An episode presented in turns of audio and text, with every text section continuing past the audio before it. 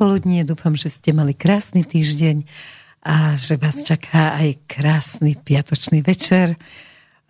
Dnešným mojím hostom v relácii Hovorí bez strachu bude Miroslav Kamenský. Vítaj v štúdiu. Ďakujem. A téma bude tak, ako vždy, bez strachu o tom, čo sa treba zdieje teraz na Ukrajine. Kde začneme, povedz? Lebo téma je veľmi široká. Tak na čo sa pozrieme začneme, zo začiatku? Začneme od začiatku. Začneme napríklad od roku 2019, keď bol Vladimír Zelenský zvolený za prezidenta Ukrajiny. V roku 2019 73% voličov Ukrajiny dalo Zelenskému hlas. Čiže to bolo hlasovanie za mier. Pretože Ukrajina je politicky aj národnostne rozdelená. Ľavobrežná Ukrajina je vyslovene proruská, dokonca aj tá, ten juh Ukrajiny je proruský.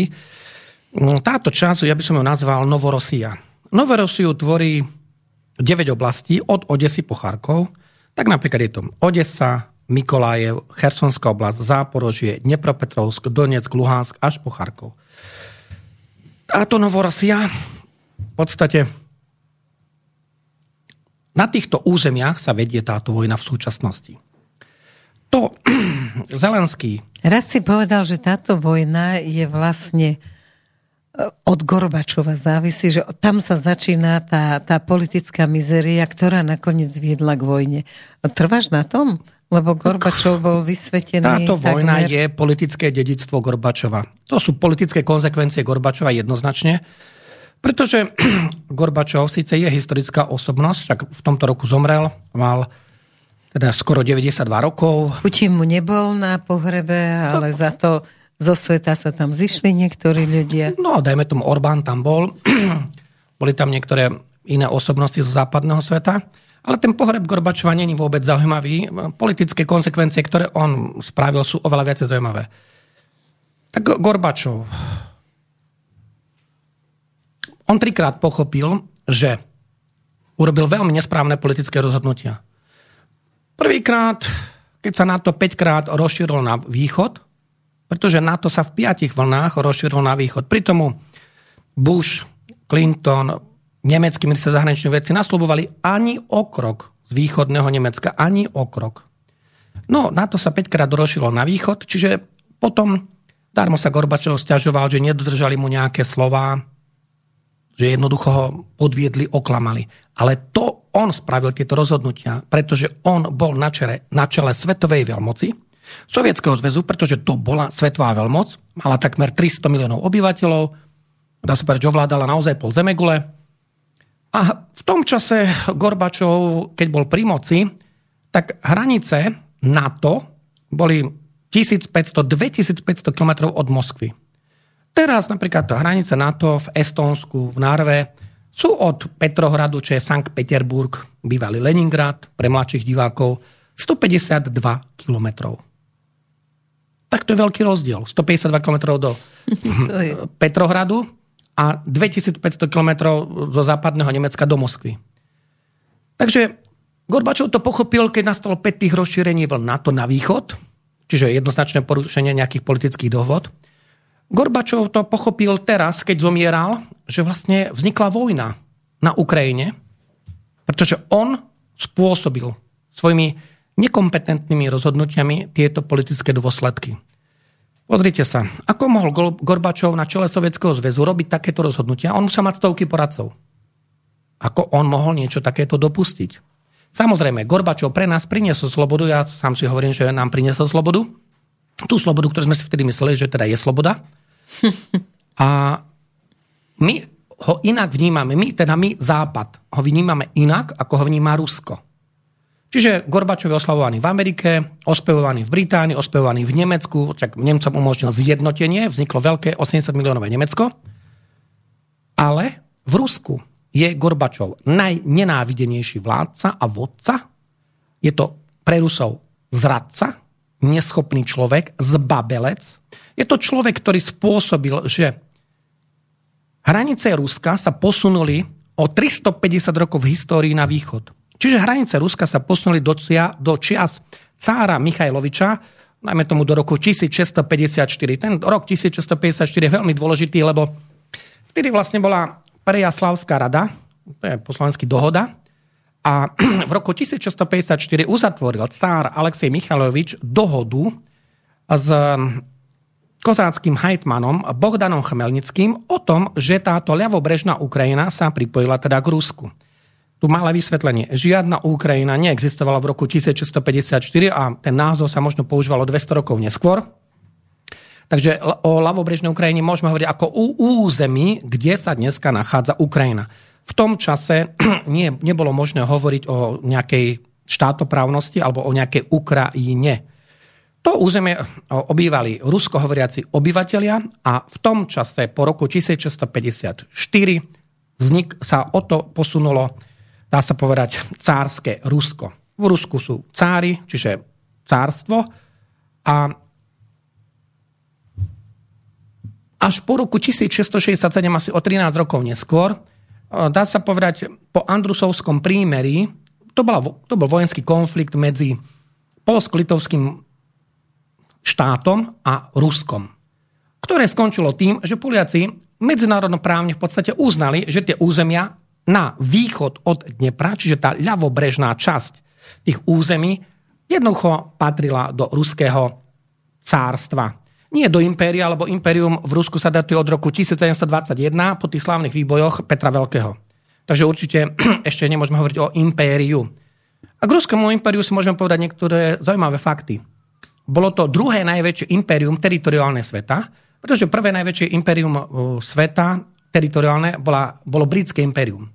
To malo, britské impérium malo niečo cez 40 miliónov kilometrov štvorcových. E, toto Ruské impérium v čase najväčších rozmachov mm, v 19.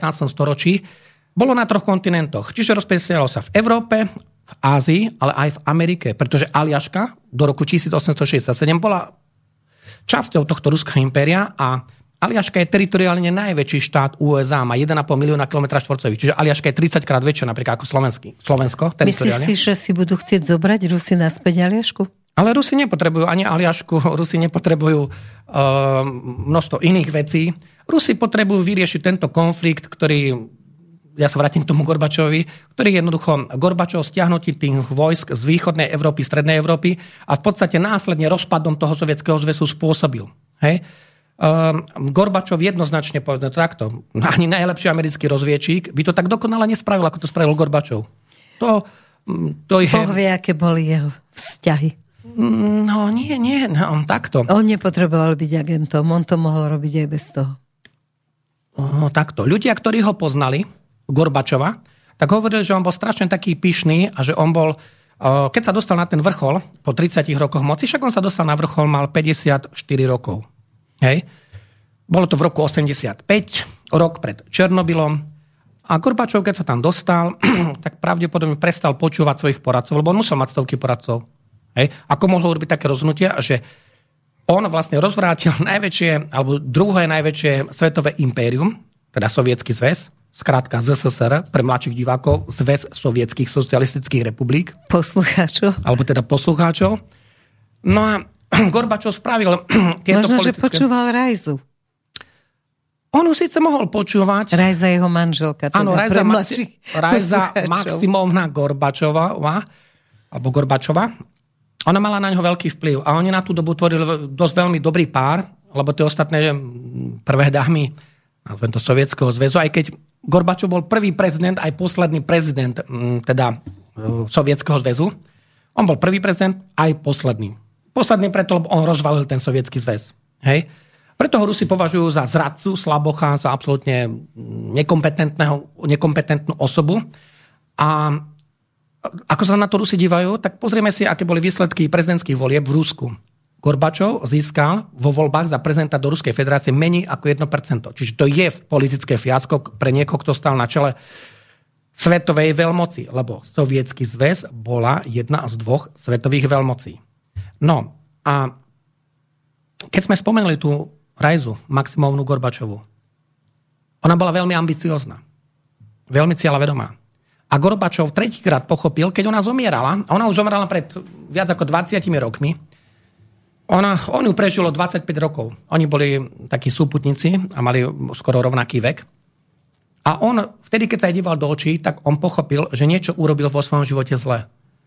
Lebo Rajza Maximovna Gorbačová nikdy neprežila a to poníženie, tú hambu, že ona po roku, a teda najprv Gorbačov po roku 1991, sa stal bežný ruský dôchodca. A ona sa čo stala? Ženou bežného ruského dôchodcu to ona takéto poníženie nikdy neprežila, pretože ona sa považovala za svetovú celebritu a zrazu všetky tie mocenské páky, ten vplyv a ten obdiv tie, dá sa povedať, zanikli. Ona, viete, o tých chorobách sa môžeme veľakrát rozprávať, ale eh, hlavná príčina väčšiny chorôb sú duchovné. Alebo príčiny, duševné, duchovné, duševné to, čo príčiny. nám beja v hlave naše programy, ktoré máme. Takže Gorbačov mal veľký podiel na tejto situácii, na tej vojne a ja si myslím, že ešte príliš krátky čas uplynul od toho, aby sa mm, zhodnotili tieto konsekvencie, áno, tieto konsekvencie týchto krokov. Poprvé, len nedávno zomrel. No keď sa vrátime k tomu jeho pohrebu, tak viete, Rusi najviac odsudzujú, ale nechcem povedať, že odsudzujú, ale nevedia Putinovi odpustiť jednu vec že on za 30 rokov nedopustil to, aby tohto Gorbačova stíhali za rozpadnutie Sovietskeho zväzu, napríklad za vlasti zradu, alebo za tie konflikty, ktoré tam boli, pretože rozpad Sovietskeho zväzu znamenal čo? Že takmer 30 miliónov Rusov sa ocitlo v zahraničí. Napríklad to Estónsku, Lotisku, Litve, tam sú ruské menšiny potláčané, vojenské na konflikty.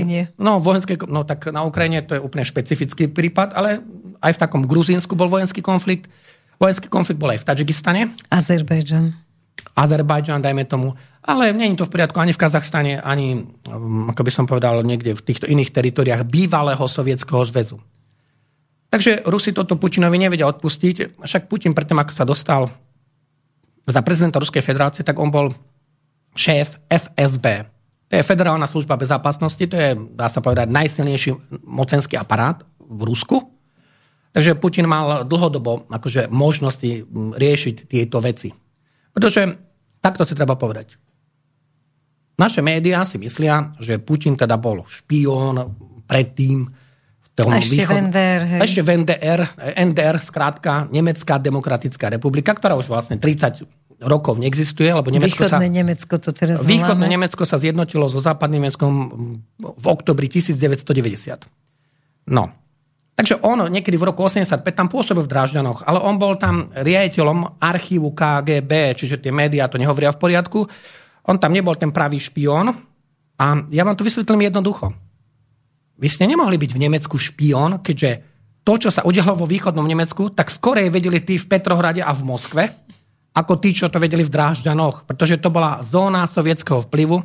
Takže robiť e, špiona mohol Putin rovnako v Tambovskej oblasti alebo, alebo niekde na Urale a také isté informácie by mal aj z Drážďan. Takže on tam bol šéfom tohto archívu KGB, nebol žiadny špión a on to dokonca aj vysvetloval. On to nikdy nepoprel, on dal túto informáciu médiám. On to nikdy nepoprel, že teda nebol špión, ako ho média tak to, mu to dobre. Áno, média mu to uverili. Ale on sám povedal, nikdy nepovedal, čo robil. Ale on sám povedal, že bolo to taká nudná práca s informáciami a taká práca, ktorá bola taká rutinná, dennodenná. Ale z rozviedky sa vie, že on bol šéfom archívu KGB v Drážďanoch. No a keďže z tejto pozície sa mohol dostať, Jelcin si ho vybral ako príjomníka to je toho nástupcu. A v roku 1999 Jelcin si Putina vybral teda, že OK, ty budeš teda prezident. On ho dočasne aj vymenoval a potom o pár mesiacov na to, o 5 mesiacov na to Putin vyhral tieto voľby s jasným akože výsledkom. Paradoxné je to, že tá Putinová podpora za tých 22 rokov nejako výrazne neklesla. Ona sa stále pohybuje niekde medzi 60 až 80 percentami a Viete, tie protesty proti tej vojne, no tak ak v 150 miliónovej krajine, v Rusku je momentálne viac ako 150 miliónov ľudí, lebo uh, ešte pred vojnou ušlo do Ruska 4,8 milióna ľudí z Ukrajiny a teraz cez vojnu ušlo ďalších 6 miliónov. Hej? A nezabudnime, že k Rusku, ktoré malo kedysi 147 miliónov, sa pripojil aj ukrajinský Krym. Hej, Krym, dva federálne subjekty. Autonómna republika Krym je jeden subjekt, Sevastopol je druhý subjekt. Čiže uh, Rusko malo vtedy 85 subjektov. Teraz bude mať pravdepodobne viac, aj keď tá technika toho manažovania, že ako to vlastne Rusi spravia s tými štyrmi oblastiami, ktoré boli pripojené, to je na ešte predčasnú debatu. Skús rozobrať, aké sú možnosti. Uh, takto, no poprvé sa no, 30. septembra boli vlastne podpísané všetky tie 2022. Boli podpísané tie dekréty, Duma to prijala, Ruská Duma to je teda ich parlament, no, táto prijala, schválila, Putin to popodpisoval a tieto štyri subjekty, to znamená Chersonská oblasť, Záporovská oblasť, Luhanska. Luhanská republika, Donetská národná republika sa stali integrálnou súčasťou Ruskej federácie, minimálne z pohľadu Rusov. Áno, svet a to neuznal. Svet to neuznal, ale Rusi sa vyjadrili jasne, že ich nezaujíma, čo si bude robiť svet. Rusi sa dívajú takto na to. Putin pochopil, že on sa musí takisto správať ako hegemón, ako sa správajú Američania. Hej? Inak ťaha za kratší koniec. No tak... Hm, viete, tam je proti nemu takmer celá tá teda Amerika, No, celý západný svet, Presne, ale... Európa a celý tento svet. O, tak treba si povedať inú vec. Putin nestavia vojenské základne ani v Mexiku na hraniciach s Texasom alebo s Kaliforniou. Vo Venezuele. No ale Venezuela je, Venezuela je, dajme tomu, od Washingtonu 6000 km, možno, že oveľa viac. A viete, ako konflikt bol v roku 1962, Kennedy, Chruščov, hej? Ano. Rusi dali na Kubu e, teda jadrovky, jadrové zbranie a zrazu sme boli na hranie atomovej, svetovej atomovej vojny. To vojny. bolo veľmi vážne. Bolo to veľmi vážne a tam sa prejavila jedna vec, že nezvýťazilo ego politikov.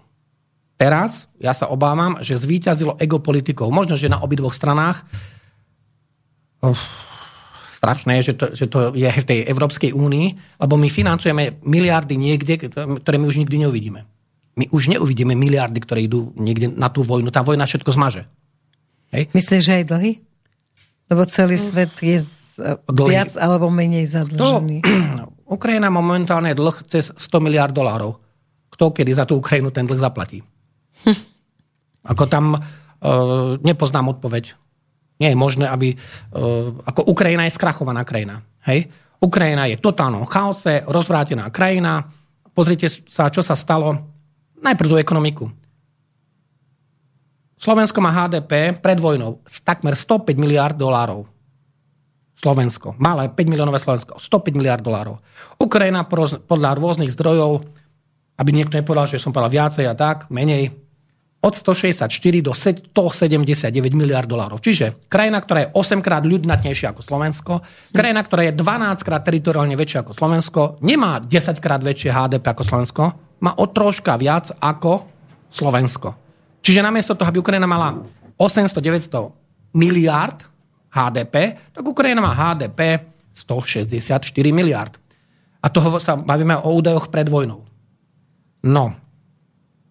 Aj odborníci zo zahraničia teraz hovoria, máme 240. deň vojny, že Ukrajina bude mať minus 70% HDP za rok 2022 a mínus 70%. Prečo to tí odborníci hovoria? No lebo 10. oktobra 2022, čiže tie dva dni po tom útoku na Krymský most, začalo masívne bombardovanie infraštruktúry Ukrajiny a vlastne to je tá najväčšia tragédia, ktorá sa mohla Ukrajine stať, pretože Rusín tam masívne bombardujú elektrárne, teplárne, rozvodne, trafostanice, dokonca aj iné zdroje elektriny. No bez... Dobre, všetci sa čudovali, že prečo to neurobili skôr. Putin mal možno na to viacero dôvodov. Jeden z dôvodov je ten, že on chcel nie demilitarizovať podľa tých jeho slov tú Ukrajinu, ale vyzerá to tak, že za 8 mesiacov už demilitarizoval aj vojenské sklady NATO a Európskej únie. Pretože eh, čo sme my schopní dodať? Teraz sa bavíme o tej Európskej únii. Takže Nemci povedali, OK, my vám tam môžeme dodať nejakých, potrebujete 200 kusov dačoho, celého tá leto 2025. Máme jeseň 2022. Koľko nám bude trvať ako Slovenskej republike vyrobenie 16 húfnic, ktoré teda by sme mohli poslať tej Ukrajine? Koľko? Roky. Otázka je, či vôbec po tejto vojne budú zdroje energetické a ekonomické na to, aby e, štáty mohli vyrábať takto masovo akože zbranie. Čiže Najprv sa vrátim... K tej munícii, viete, no. Rusi ovládajú e, trh s antimónom na 80% v rámci sveta. Antimón je základná zložka pre výbušniny. Takže ak Rusi za 8 mesiacov vystrelali 8 miliónov delostreckých granátov na Ukrajine, Ukrajinci ani milión, veľmi jednoduché porovnanie. Uh, strely HIMARS, jedna, to sú tie americké, hej, HIMARS, HIMARS, to sú tie špičkové húfnice, sú špičkové stroje, ktoré sú GPS-kom navádzané, ktoré sú veľmi presné. Je tam kazeta pre týchto 6 uh, nazvem to nábojov delostreleckých. Jeden ten náboj stojí 150 tisíc dolárov. Jeden. Áno. A teraz, viete, koľko dodali Američania Ukrajine tých, uh, to delostrecké náboj? 31 tisíc. Mm. Uh, Ukrajinci na víťazstvo... Čiže nič veľké. Nič, no, nič Ukrajinci by potrebovali na víťazstvo niekoľko miliónov týchto, uh, týchto delostreckých nábojov. Však Zelenský aj sám povedal, on taký zoznam napísal pre prezidentov a pre spojencov, že on potrebuje vyše tisíc tankov, on potrebuje 600 húfnic, e, aspoň 500 diel, a potrebuje aspoň 200 lietadiel, 2500 obrnených vozidiel a ďalšiu inú servisnú techniku. On no. vyzerá ako chorý človek, keď diktuje toto svetu. A toto, a toto, a toto mi dá. Ale on je herec. On je, že on zahrá. On je herec. Uh, takto on je clown, herec, stand-upista a v prvom rade obchodník. No tak k tomu Zelenskému, keď sme začali v tom, v tom roku 2019, že on vyhral tie voľby práve preto, že on podviedol tých Ukrajincov tým, že on slúbil, to boli predvolebné slúby oficiálne, do pol roka ukončím vojnu na Ukrajine. A on do troch rokov sa dostal politicky do takej situácie, že Ukrajina je kompletne rozvrátená a zničená. Ušlo na Ukrajine momentálne neexistuje ani, do, sa nenachádza ani 20 miliónov ľudí. Čiže aké sú ko- politické konsekvencie Zelenského? História odsúdi prezidenta Ukrajiny za to, že doviedol svoju krajinu do takejto situácie. Pretože politik si musí uvedomiť jednu vec. Najdôležitejšia hodnota života je ľudský život. Ľudský život je prvá hodnota a keď nemáte ľudský život, nemá hodnotu nič. Ani územie, ani boj s korupciou, nič, ani domy. Ľudský život je prvá hodnota. To znamená, že povinnosťou politika, ktorý je na čele štátu, je čo? Chrániť ľudský život, druhá hneď za tým, chrániť ľudské zdravie. Až potom politik môže riešiť svoje ego a teoreticky riešiť nejaké obchody alebo nejaké iné, um, akože by som povedal, súvislosti. Takže história určite nepochváli Zelenského a Zelenský, on mi veľakrát pripomína Nikolaja II. To bol posledný ruský cár, ktorý vlastne skončil takým spôsobom, že ho v Jekaterinburgu, to, je, to bol kedysi Sverdlovsk, teraz je to znova Jekaterinburg, tak ho tam bolševici aj celou rodinou tohto Nikolaja II. postrieľali. Všetky céry, synovia aj z manželky tam akože postrieľali. Je tam taká nejaká pikoška, že jedna sa vraj zachránila a žije v Amerike. To len tak na odľahčenie. Je, ale to sú podľa mňa také fámy, lebo e, geneticky sa to nepotvrdilo. Mm-hmm, dobre, uh, ja si myslím, že médiá to e, využili na to, aby mali o čom písať. Ale... Alebo zabaviť ľudí. Dnes sa tak všetci bavkáme. No, je to veľmi veľká tragédia, že čo sa na, na tej Ukrajine deje.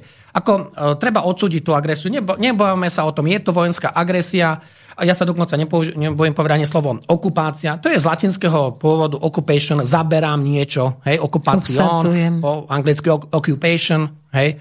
Uh, Ukrajinci hovoria, alebo Rusi hovoria, že sú zachvátčiky, čiže zaberajú niečo, obsadzujú niečo. Áno, takto to aj je. Hej? Čiže takto to aj je. Rusi zaberajú svoje historické územia, kde sú Rusi podľa nich, sú to ruskohovoriaci obyvateľia, Rusi nevedú vojnu 10 tisíc kilometrov od svojich hraníc, ako viedlo USA vo Vietname, Iraku, Afganistane. Američania povedali, naše strategické a národné záujmy sú po celej zeme guli. Teda aj 10 tisíc kilometrov od hraníc USA. No, Putin, keď chce riešiť nejaké svoje národné záujmy na hraniciach Ruska, alebo teda tam, čo patrilo 350 rokov do Ruska, tak zrazu akože nemôže. Čiže Putin pochopil, že Američania nemuseli dodržiavať medzinárodné právo a Američania sa v posledných 60 rokov demonstrovali celému svetu. Ale my nemusíme dodržiavať medzinárodné právo, my sme hegemon, my si môžeme robiť, čo chceme. No a potom Putin pochopil, že on sa teda môže správať tak, ako sa oni správajú, výťazí právo silnejšieho, víťazí víťazná sila. Uvidíme, ako to po tejto vojne dopadne, lebo viete, z historického hľadiska Rusi sú vo vojne a v dlhotrvajúcej vojne veľmi dobrý top favorit. Ja teraz budem citovať amerického spisovateľa, autora, politológa, zakladateľa Stratford, to je konzultantská spoločnosť medzinárodná, na medzinárodnej úrovni. George Friedman, jemu aj na Slovensku v Slovenčine vyšla kniha 100 nasledujúcich rokov. On tam píše, Rusko za posledných 400 rokov nebolo zvonku dobité. Za posledných 400 rokov. Čiže naposledy v roku 1612 sa troška po Moskve prechádzali Poliaci, ale to bolo to obdobie smuty od roku 1598 do roku 1612. Tam bol Boris Godunov, potom tam Lžili Dimitri a tak ďalej. Ale od roku 1612, rok na to, tam ich dvaja obchodníci Poliakov vyhnali z Moskvy. Pikoška je to, že tam boli aj mm, maďarské kohorty, ale v tom čase by som sa vyjadal uhorské, lebo Maďarsko neexistovalo. Maďarsko vzniklo v roku 1900 18, to je to moderné Maďarsko, čiže nezamieňajme si Maďarsko a Uhorsko, to boli dva rôzne štátoprávne celky. Maďari si to radi zamieňajú. No, nezamieňajme sa ani Sovietský zväz a Rusko. Jasne. To je takisto niečo iné. No a od toho roku 1612 Rusko nebolo vojensky dobité. A pritom Rusi vyprášili zo svojho územia v 17. storočí Švédov a to bola veľmoc. Vyprášili teda v 17. storočí Poliakov, 18. storočí Švédov, Osmanov, Osmanskú ríšu, ktorá bola oveľa, trikrát viacej ľudí mali Osmanská ríša, ako napríklad Rusko v tom čase. Vyprášili. Čím to bolo? Ich srdnatosťou, alebo čím, ako sa im to podarilo treba v prípade tých Osmanov, ktorých bolo o mnoho, o mnoho viacej? No, Osmani bojovali aj na teritoriách nielen s Rusko, Ruskom vtedy, ale oni bojovali, dajme tomu, aj proti Habsburskej monarchii. Nie, Rakúsko-Horsko to vtedy neexistovalo lebo Habsburská monarchia, dá sa povedať, dostala takú nakladačku v roku 1526 eh, pri Moháči, hej, na území dnešného Rumunska, že my sme sa z toho nepozberali ďalších 150 rokov. Však povedzme si, že južné územia Slovenska 150 rokov spadali pod nadvládu osmanskej ako ríše a boli tam pašalíky. To boli tie územnosprávne celky a ejaláty to boli tie vyššie akože celky Môžete sa ísť pozrieť do archívov niekde do Lučenca, Rimavskej soboty, nájdete tam knihy v arabčine, práve v tej uh, arabskej, z toho obdobia. No, keď sa bavíme o arabčine, ak by niekto našiel náhodou manifest Petra Veľkého, v dobrom stave manifest Petra Veľkého, ktorý bol vydaný v Astrachani, niekedy po roku 1706. On bol práve vydaný aj v arabčine. Tak je multimilionár. Samozrejme, že tento manifest e, vyšiel aj v ruštine. Ale tam ide práve o tú arabčinu. Ak by niekto našiel manifest Petra Veľkého, niekde, či už v Rusku, alebo aj v západnej Európe, kto vie, kto vie arabsky, veľmi málo ľudí, ak by takýto manifest našiel v arabčine, tak je multimilionár. Nie nemá problém, určite by to kúpila veľmi rada aj Harvardská knižnica. Ja som bol v Harvardskej knižnici. Harvardská knižnica to je súčasťou Harvardskej univerzity. Harvardská univerzita sa nachádza v meste Boston, ale konkrétne za Charles River, to je Karolová rieka, sa tá štvrť volá Cambridge. A v Cambridge sídli aj Harvardská univerzita, aj MIT, Massachusetts, Massachusetts Institute of Technology. Hej. Nemilme si to, Cambridge University je v Británii, v Anglicku, a v Cambridge Harvard. je Harvardská univerzita. Tak e, napríklad Harvardská univerzita mm, má, ak dostanete povolenie sa tam dostať do tej knižnice, tak Harvardská univerzita má nekonečné fondy na to, aby vykupovala takéto klenoty. A ak by ste chceli ešte ísť do Library of Congress, to je kongresová knižnica vo Washingtone, tam nájdete prvotláče inkunábuly, napríklad Biblie, ktoré majú hodnotu niekoľko, možno 100 miliónov v dnešných cenách, dolárov.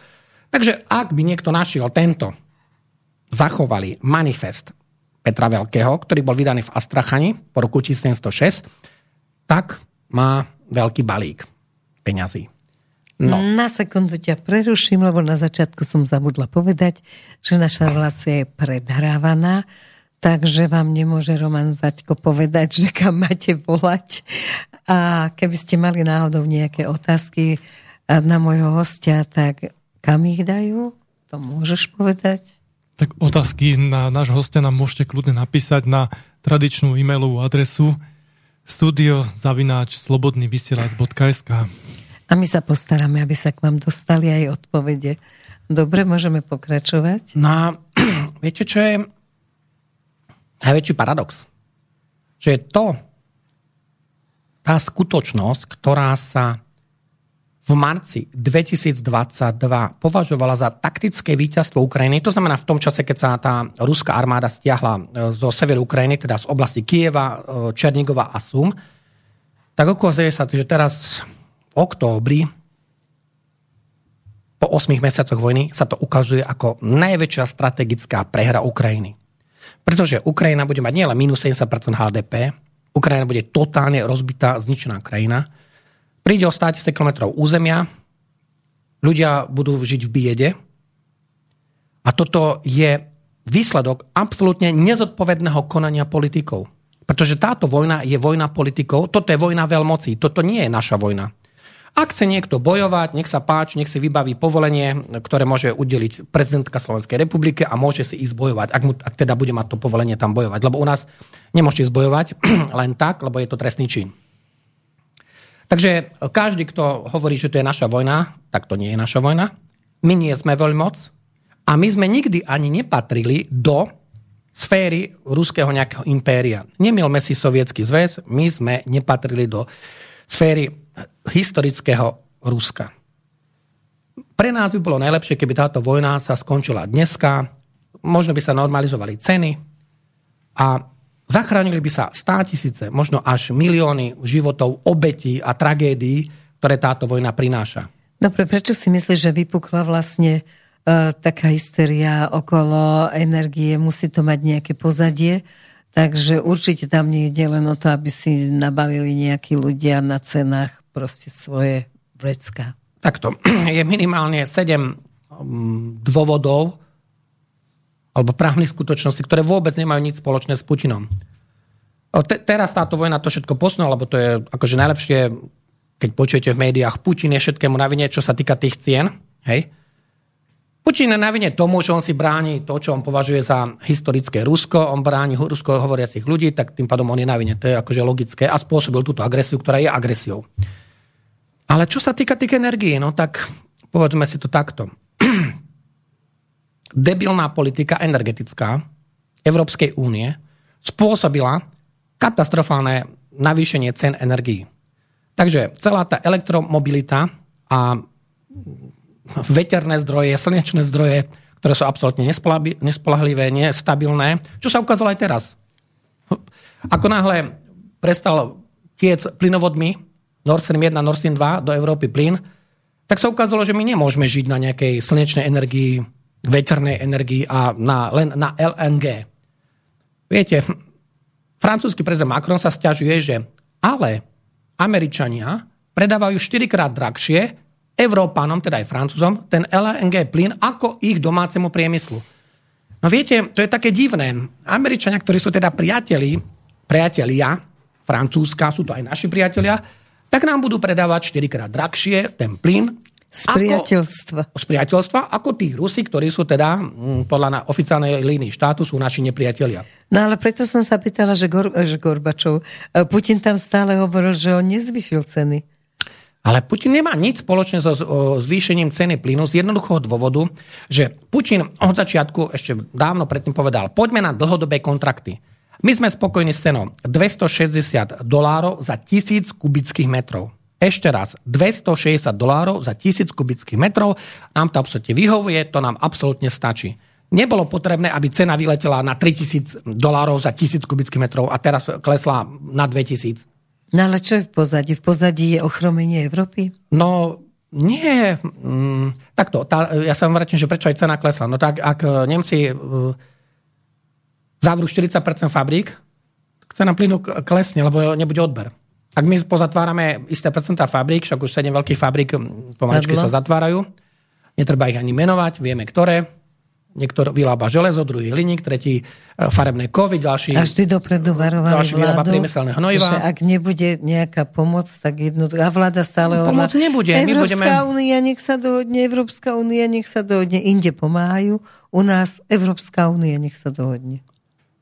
No, Európska únia sa už teraz veľmi nedohodne, lebo minimálne Nemci a Francúzi majú iné záujmy, ako majú, dajme tomu, Maďari, alebo dokonca aj Holandiania, alebo niekto iný. A no, čo už sa my môžeme dohodnúť, keď naše slovo v Európskej únii v podstate neznamená nič. My sa len prikloníme. Viete, tak ako sme pred 30 rokmi prikovali všetko, čo bolo v Moskve, teraz prikujeme všetko, čo bolo v Bruseli a vo Washingtone. To je naša A či nás to pozícia. poškodzí, alebo nie, stále je nám to jedno. Ale No. nečakali sme, že prídeme aj to, že už budú naozaj padať podniky.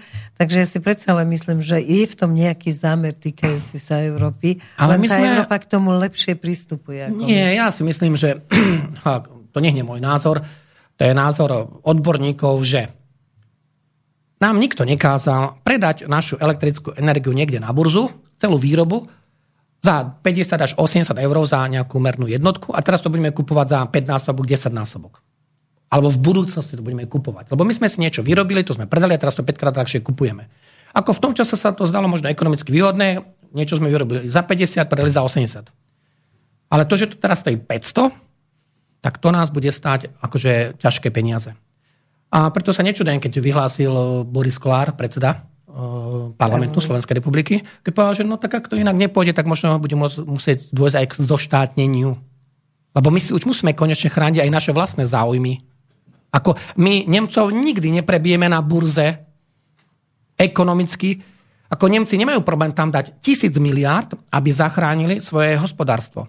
Pretože Nemci mali náklady možno o 20 miliárd a niečo, 20 miliárd eur, to, čo kupovali plyn z Ruska.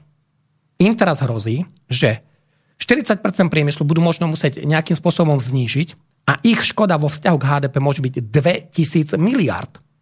2000 miliárd. To už sú vážne škody. A prečo to tak bude? Pretože ak ceny plynov aj v Nemecku zrastú 4 až 5 násobne, ale zároveň zdražilo všetko, oni musia, tí podnikatelia, zvýšiť aj platy tým zamestnancom.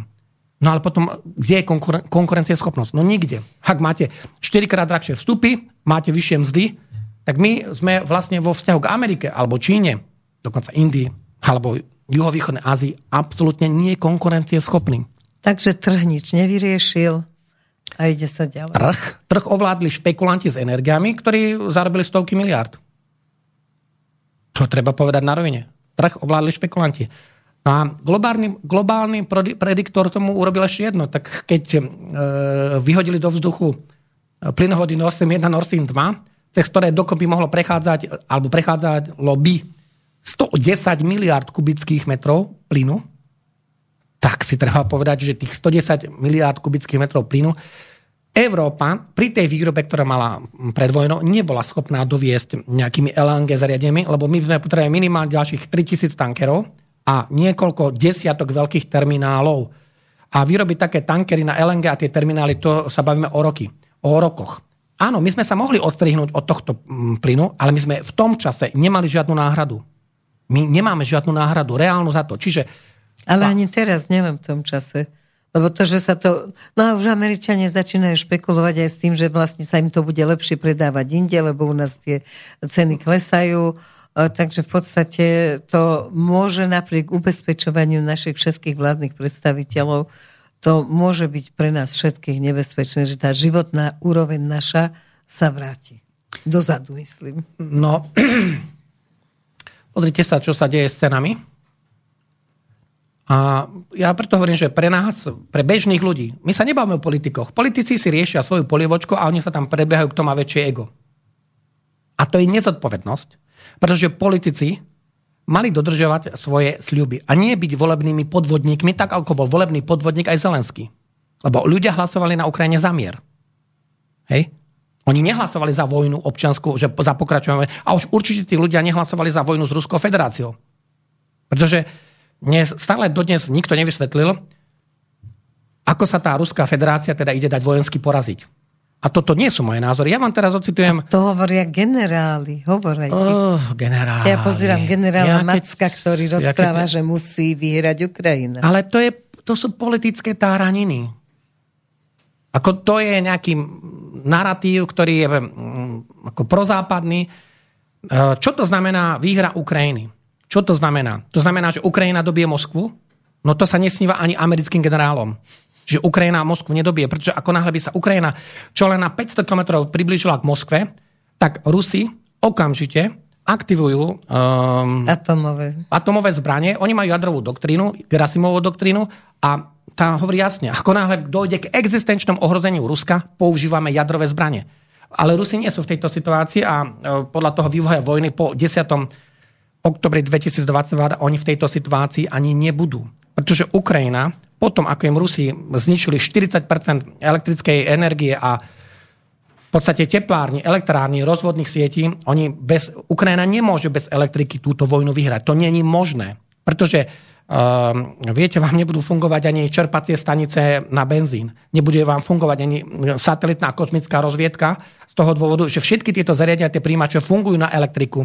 Oni nefungujú na vodu alebo na uhlie. Všetko funguje na elektriku. Bez elektriky sa to nebude dať vyhrať. Uh, Ukrajina sa 8. oktobra strašne vytešovala, že OK, my sme im tam poškodili Krymský most, hej, ktorý vedie z mesta Kerč do Krasnodarského kraja. Ten most má 19 kilometrov, oni tam, jeden vlak tam začal horeť na tej železnici, vlaky ďalej chodia a ďalej poškodili im tú jednu stranu tej cesty. Ja som v roku 2019 išiel mm, po tom moste z tohto krasnodarského kraja na Krym. Prešiel som celý Krym za mesiac, kompletne celý, zo všetkých strán. Čiže o Kryme si môžeme niečo porozprávať. No a potom im poškodili jednu časť tej diálničnej tráte v úseku asi 150 metrov. Rusi to už, dá sa povedať, v dnešných dňoch dávajú dokopy. A teraz, oni sa tam vytešovali, že ako im spravili škodu. Napriek tomu, že Rusi, Putin, Medvedich varovali, bude to pre vás súdny deň. O dva dní na to Rusi vypustili 100 rakiet na Ukrajinu, čo je katastrofa pre tú Ukrajinu. Ja ich, ja ich ľutujem.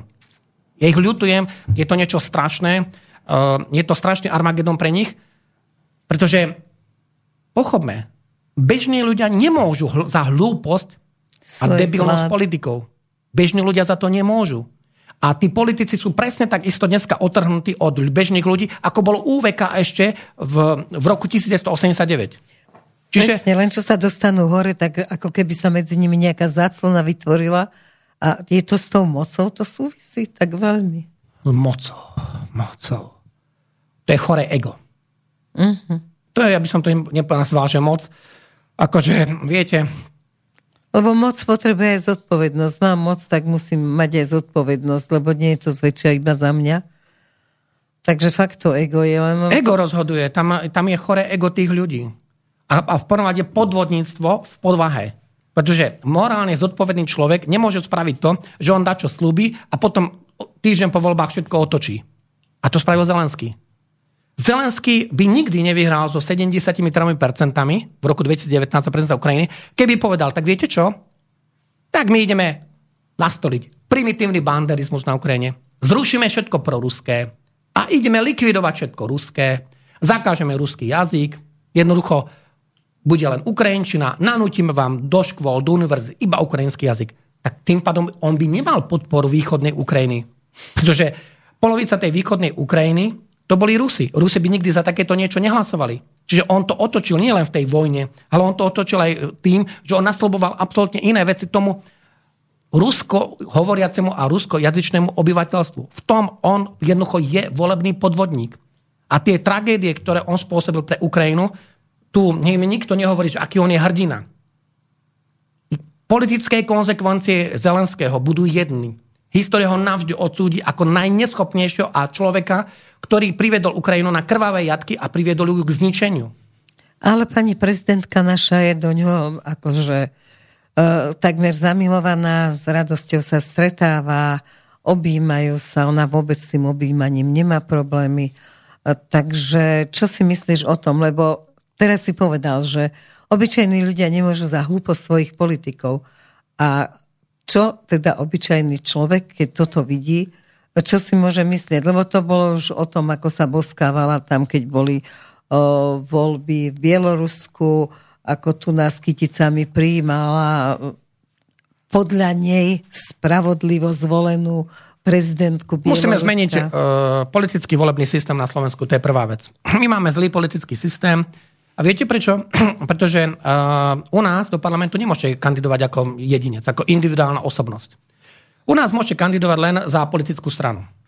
No, uh, nájdete nejakú čistú politickú stranu na Slovensku, tak to sú dosť vážne problémy. Na celom svete nenájdeš. No, ale... Ale u nás tiež nie. Ale samozrejme. sú aj iné volebné systémy. Niekde sa len, dajme tomu, tretina takto ľudí volí. Niekde sú aj väčšinové systémy. Čiže napríklad v niektorých západovských krajinách sa môžu dostať aj individuálni jedinci do parlamentu a môžu presadzovať nejakú politiku alebo tých Čo by bola cesta k očisteniu politickej strany? No zmena volebného systému jednoznačne to by, tým by sa malo začať.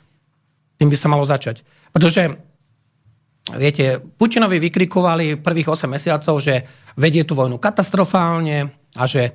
Uh, nie, že sa pomýlil, že to nemal jasné. Nie, teraz. Putin z pohľadu jeho, a jemu nikto nevidí do hlavy, ale my musíme troška chápať, ako Putin on uvažuje historicko-politicky.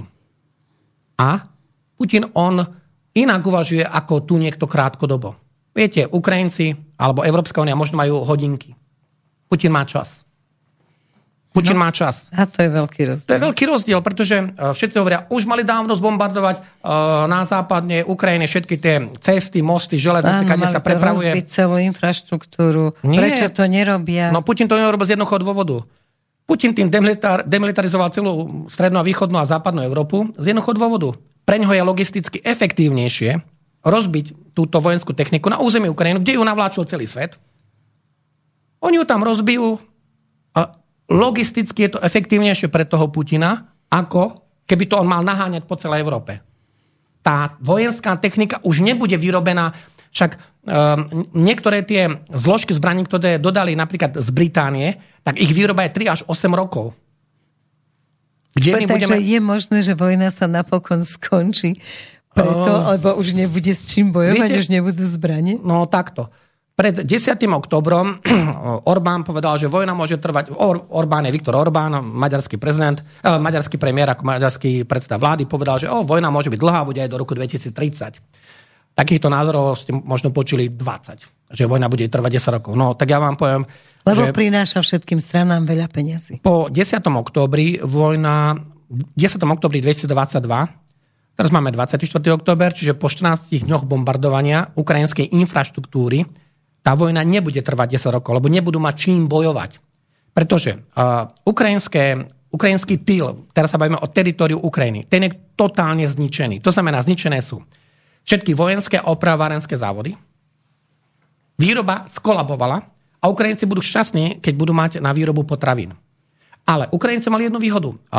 Západ, to znamená Európska únia a štáty NATO, poskytovali, dá sa povedať, za z priateľstva, e, teda z priateľstva k Ukrajine poskytovali abnormálne množstvo zbraní, z, ktorých, z ktorého už množstva už väčšina bola zničená.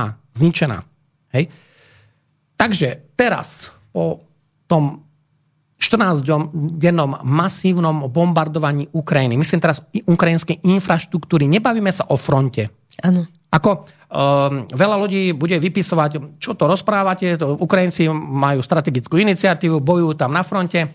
Nikto nečakal, že budú takíto aktívni. A že tak sa pôjdu. treba spamätať. Rusi majú na tom fronte, na frontovej línii 135 tisíc ľudí, Ukrajinci majú milión ľudí v zbrani a 5 miliónov majú v tyle, ktorí podporujú tú miliónovú armádu. Rusi, ak by tá ukrajinská armáda bola taká skvelá, ako to opisujú naše médiá, už mali by dávno vykopaní ukrajinského územia. Dávno. Už tam nemali čo hľadať, pretože milión ľudí už malo dávno poraziť s tými zbraniami, ktoré im dodalo celé NATO, ale pozor, im dodala zbrania Južná Korea, to nie je NATO. Austrália, to tiež nie je NATO. Hej? Čiže a, Ukrajine dodali zbranie.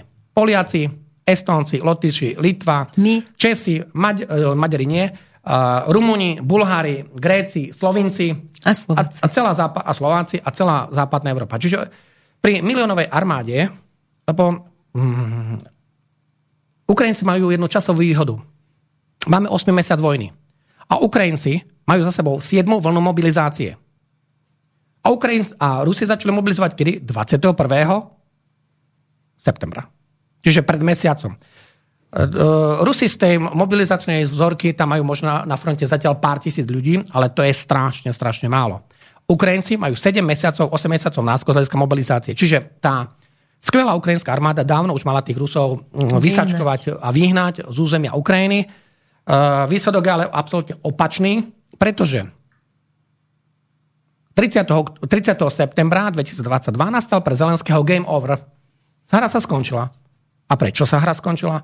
No veľmi jednoducho. 30. septembra sa pripojili k Ruskej federácii, Záporovská oblasť, Kersonská, Donetská, Luhanská a zrazu tieto územia patria k Ruskej federácii. Podľa Rusov.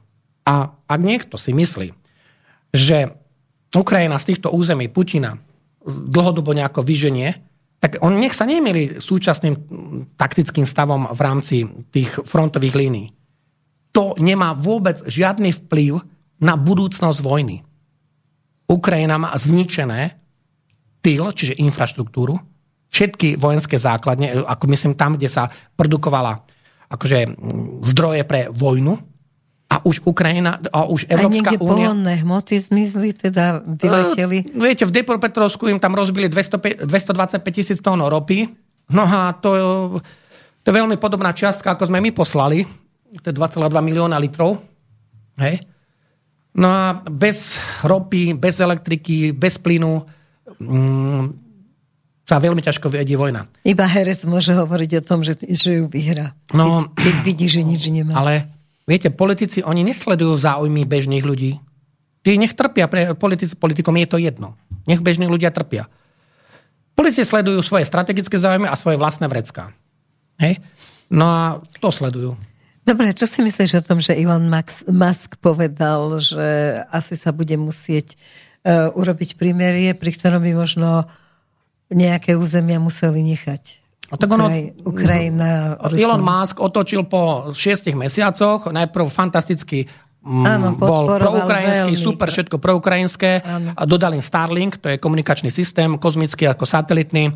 No keď mu Rusi oslepili pár, pár satelitov, nie, niečo tam ukrajinské zničili a zrazu e, začal kolabovať tento Starlink na Ukrajine, tak Elon Musk prišiel a povedal, viete čo, tá vojna by sa mala skončiť za rokovacím stolom, treba ísť okamžite k mieru a nech Krym a Donbass Rusi dajú, teda Ukrajinci nech to dajú Rusom. Čiže rozmýšľam nad tým, že pri veľké Čiže to nie sú moje slova, ja som tu len parafrázoval myšlienky Ilona Maska, ktoré sú verejne známe, čo teda dokúrilo maximálne, akože Ukrajincov, ich to maximálne dokúrilo, že ako teda by oni mohli opustiť Krym, hej.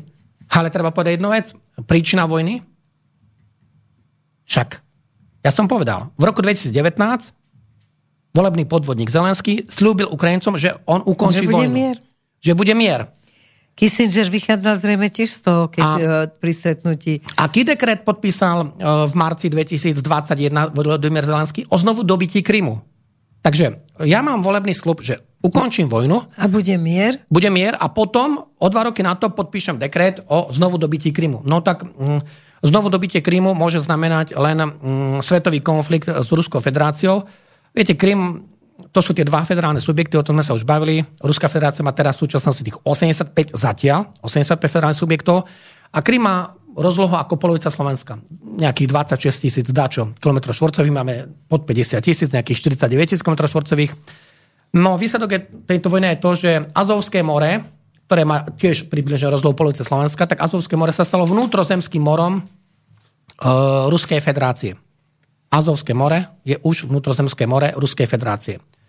No a vôbec nie je prekvapivé to, čo povedal Elon Musk, že teda, viete, jemu by tam mohli vznikať škody v miliardách. Jeho to stojí 20 miliónov denne, 20 miliónov dolárov denne. Uh, sú tam teraz také prieťahy, že nemá to poriadne kto platiť. Ale ja si myslím, že tam sa nájdú zdroje na to, lebo to je strategický záujem USA, čiže nakoniec to bude uhradené. A tieto reči Ilona Maska len signalizujú, že ako náhle začnete prehrávať, tak zrazu sa tá retorika začne meniť. Hej? Retorika sa zmenila, tak jemu tam hrozili škody v miliardách. Lebo ešte povedzme si takto, Rusi zatiaľ masívne nepoužili protisatelitné zbranie. Nič. Oni len tam oslepili pár satelitov, a demonstratívne ešte v decembri 2021 rozbili jeden satelit, aby im ukázali, tak pozrite sa, my vieme na obežnej dráhe zničiť satelit. Hej? To Čiže nie, zatiaľ sú to len také začiatky. Hej, my vám ukazujeme, že nehrajte sa už tak s nami. Ale Rusi zatiaľ použili len starú vojenskú techniku. Na čo by im bola? Však oni potrebujú teraz zničiť. Nech je teraz zničená. Oni, e, na čo by mali po vojne plné sklady starej techniky ešte od čias Brežnevá Chruščova? Na čo by im to bolo? A čo tie drony? Lebo momentálne ako argumentujú muži, keď si rozprávajú o vojne, tak argumentujú jednak drony, jednak ponorky. Čo vieš o tom? Najprv drony. Takto. Rusi majú vlastné drony, volajú sa Lancet, ale oveľa zaujímavejšie sú tie iránske drony. Um, tie iránske drony, Rusi ich volajú aj Gerani, ale iránske drony sa volajú Shahid alebo Shahid 136. Um, ten Shahid a Shahid sú dva rôzne významy. Jeden znamená smrtník a druhý znamená vestník. Smrtník, ak troška viete po rusky, to znamená ten kamikadze, to je ten, ktorý to teda zabíja smertník. A ten vesník, to je ten, ktorý mu robí tú navigáciu a ukazuje mu, že mm, kadiaľ, má ísť. kadiaľ má ísť. Oni útočia v dvojiciach. No, s tými dronmi je to veľmi, veľmi zaujímavé, lebo um, ešte mesiac a dva, dva mesiace po začiatku vojny pristali 3 Il-76 z Teheránu na moskovskom letisku Vnukovo a dotrepali 30, eh, 300 týchto dronov. Uh, tá cena je tam absolútne smiešná. Uh, Ukrajinci to predávajú Rusom za nejakých 20, mm, možno 25 tisíc dolárov za ten jeden dron. Ono, tie drony, takto. Um, Počkaj, Ukrajinci to predávajú Rusom? Uh, pardon, uh, Iránci. Jasne. Tak som Iránci. Iránci to predávajú Rusom za nejakých 20-25 tisíc dolárov jeden kus. Takže uh, nejakých 300 kusov to sú no, pre smiešné sumy, lebo ja tu poviem na porovnanie. Napríklad turecký Bayraktar, ten stojí podľa vybavenia od 3 miliónov do 7 miliónov dolárov. To je absolútne niečo iné. A najlepší, e, alebo najlepší dron na svete, izraelský, tie stoja 90 miliónov dolárov. Jeden kus. Jeden kus. A Iránci ponúkajú mm, niečo za 20 tisíc, e, volá sa to aj mopedy e, na oblohe, lebo tam je motor 50 kW, dá sa povedať, z kosačky, aby sme to Jasne, tak zjednodušili, aby sme to zjednodušili. Ale najpodstatnejšie je to, že to má gps a že to má e, príjem na tú informáciu z kozmu, na tú satelitnú, vie sa to navigáciou navigovať. A čo sa teraz stalo? Napríklad, prečo zlyhala protivzdušná obrana Ukrajiny a rozdielne si protivzdušnú a protiraketovú, to sú dve, dva rôzne veci. Tak čo sa stalo po tom 10. oktobri 2022? Rusi pustili na ten Kiev 30 dronov naraz z troch rôznych smerov.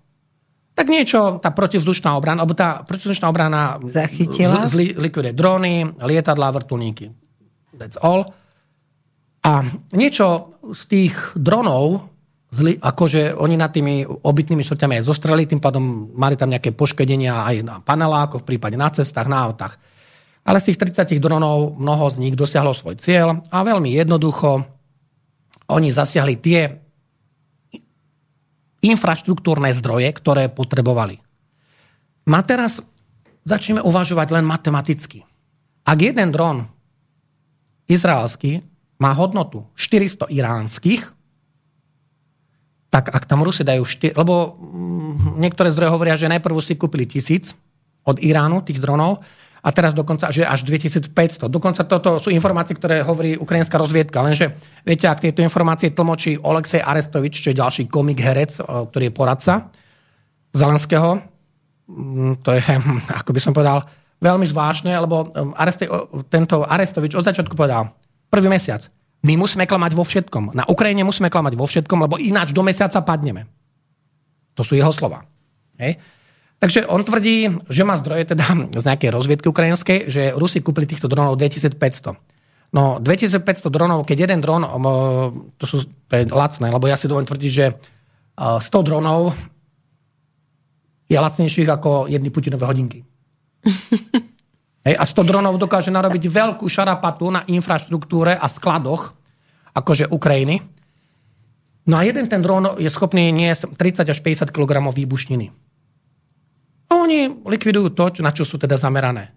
Takže ak by tam Rusi počas vojny nasadili naozaj 2500 dronov iránskych, tak protizdušná obrana Ukrajiny bude mať veľký problém.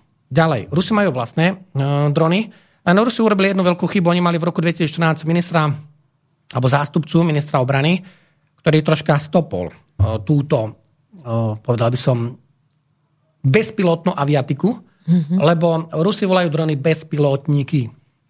To bola obrovská m, vážna chyba, to bol veľký lapsus. Pretože moderná aviácia nestojí na tom, že vy máte pilotované lietadlo e, pilotom. Moderná aviácia potrebuje napríklad aj tieto drony. A tu sa paradoxne ukázalo, že aj krajina ako Irán, ktorá je 40 rokov pod sankciami, tak vyrába moderné drony, a ktoré, žiaľ Bohu, pre Ukrajinu, sú vysoko úspešné e, na tej Ukrajine.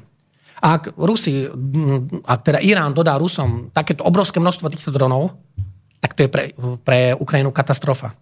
A dneska, viete, my sme sa raz o tomto rozprávali asi pred mesiacom o týchto dronoch a vtedy veľa ľudí hovorilo, že čo to ja vlastne akože rozprávam a že no, vy sa nie, nie pri zmysloch. Ja som vám vtedy povedal jednu vec. Izrael do dnešného dňa bol, alebo teda do minimálne konca septembra 2022 bol neutrálny. Čiže on nepomáhal ani Rusom, ani Ukrajine. A potom som povedal pred mesiacom, že asi sa tie ľady pohnú a Izrael využije tú fantastickú šancu z toho dôvodu, že bude môcť v boji otestovať, ako teda zlikvidovať tieto iránske drony. Lebo Izrael a Irán. Irán je úhlavný nepriateľ Izraela. Viete, ja som počul aj také veci, že Izrael teda vybombardoval tie závody, ktoré to v Iráne vyrábajú. No, Izrael sa momentálne v tejto fáze vojny určite takto nezapojí, lebo mm, to by znamenalo nie vážny konflikt s Iránom, to by podľa mňa znamenalo vážny konflikt s Ruskou federáciou a Izrael v tej situácii určite nepotrebuje ešte ďalší konflikt. ďalší konflikt s niekým iným. A Izrael práve že vyhovuje. Irán dá 2500 dronov na Ukrajinu, fajn, tak nech ich Rusi zničia. Pretože tých 2500 dronov nebude môcť zničiť Izrael. Uh, Izrael a Irán nemajú spoločnú hranicu.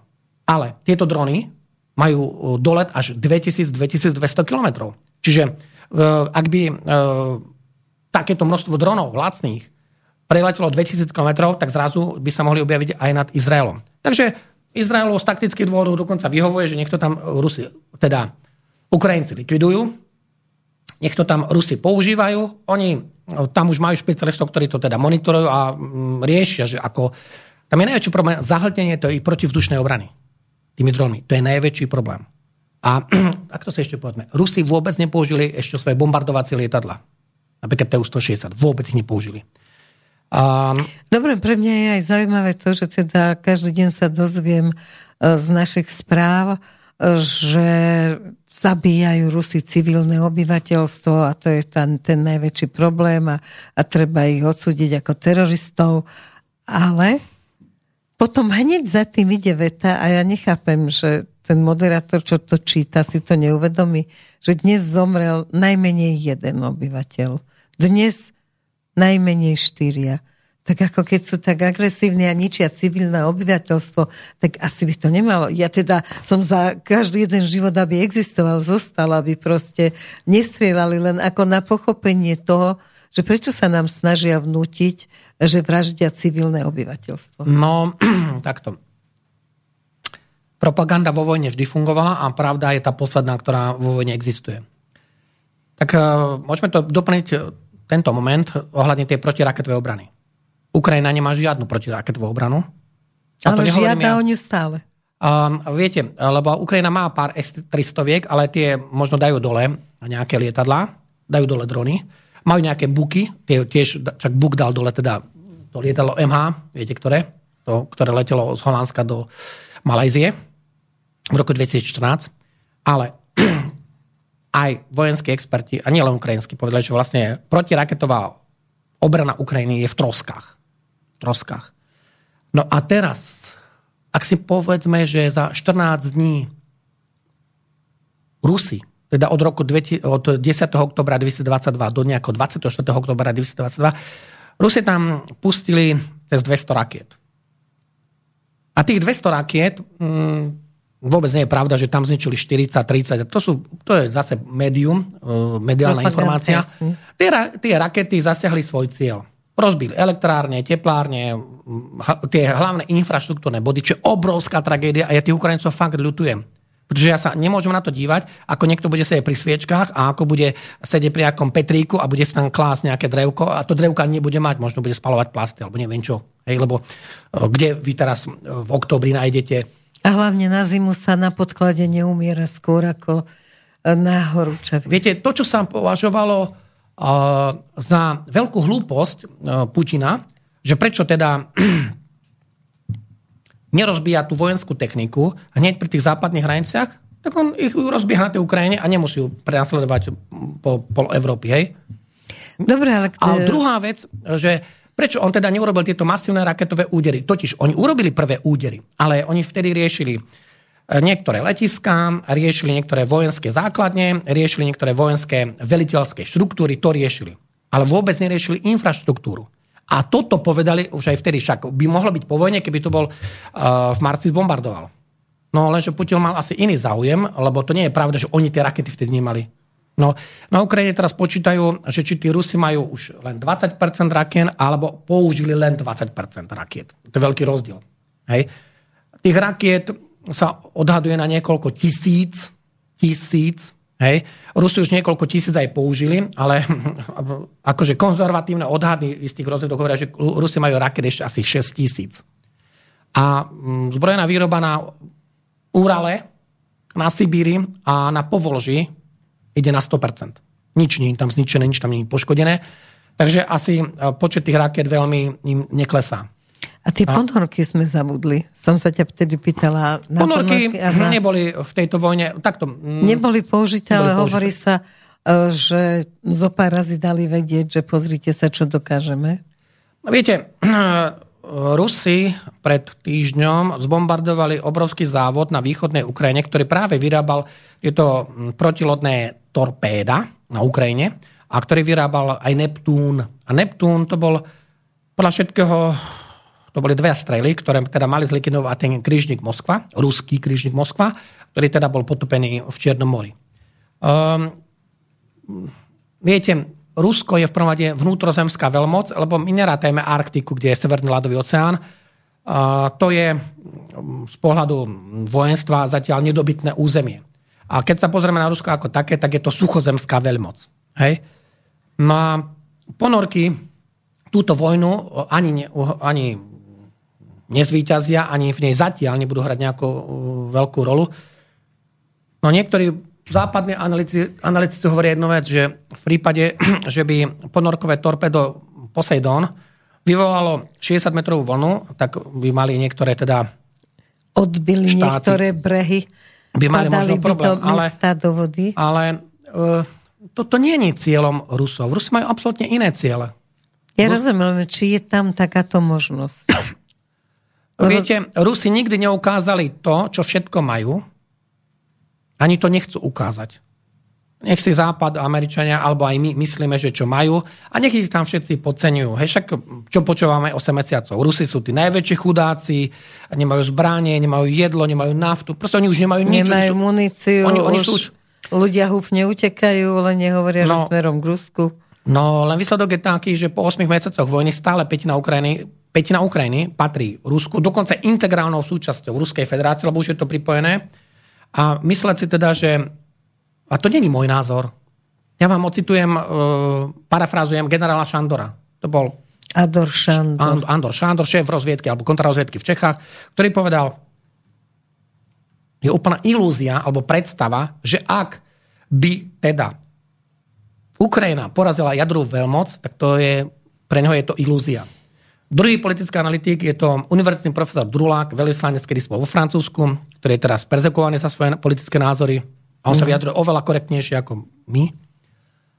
Tak ten povedal, že on si to vôbec nevie predstaviť, že by nie len Ukrajina túto zimu nejako prežila, ako v tom vojenskom pohľade, ale že on si vôbec nevie predstaviť tú skutočnosť, že by teda Ukrajina to Rusko porazila. Pretože nikto dodnes nezadefinoval, čo to znamená to Rusko poraziť. Ako čo to znamená?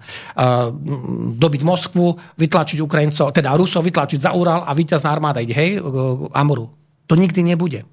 Toto, toto je toto je eufória, toto je niečo, čo sa nestane, lebo už súčasný vývoj na fronte jednoznačne, jednoznačne povedal, že takéto niečo nie je možné. A máme dneska 24. Akože október. Ukrajina má zničený vojenský tyl, ako myslím na Ukrajine. Ukrajina má milión, miliónovú armádu, 5 miliónov ľudí pre ňu robí.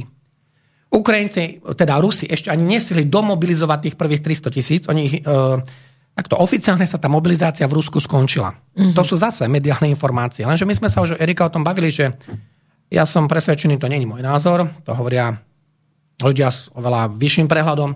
Rusi budú potrebovať na úspešné ukončenie vojny 4 krát po 300 tisíc ľudí, potrebujú tam nasadiť milión ľudí, teda aby im mohli, jednoducho oni by neudržali ten front. Ako oni nemôžu udržať dlhodobo 100 tisíc, so 135 tisíc ľuďmi e, front, kde proti ním je miliónová armáda.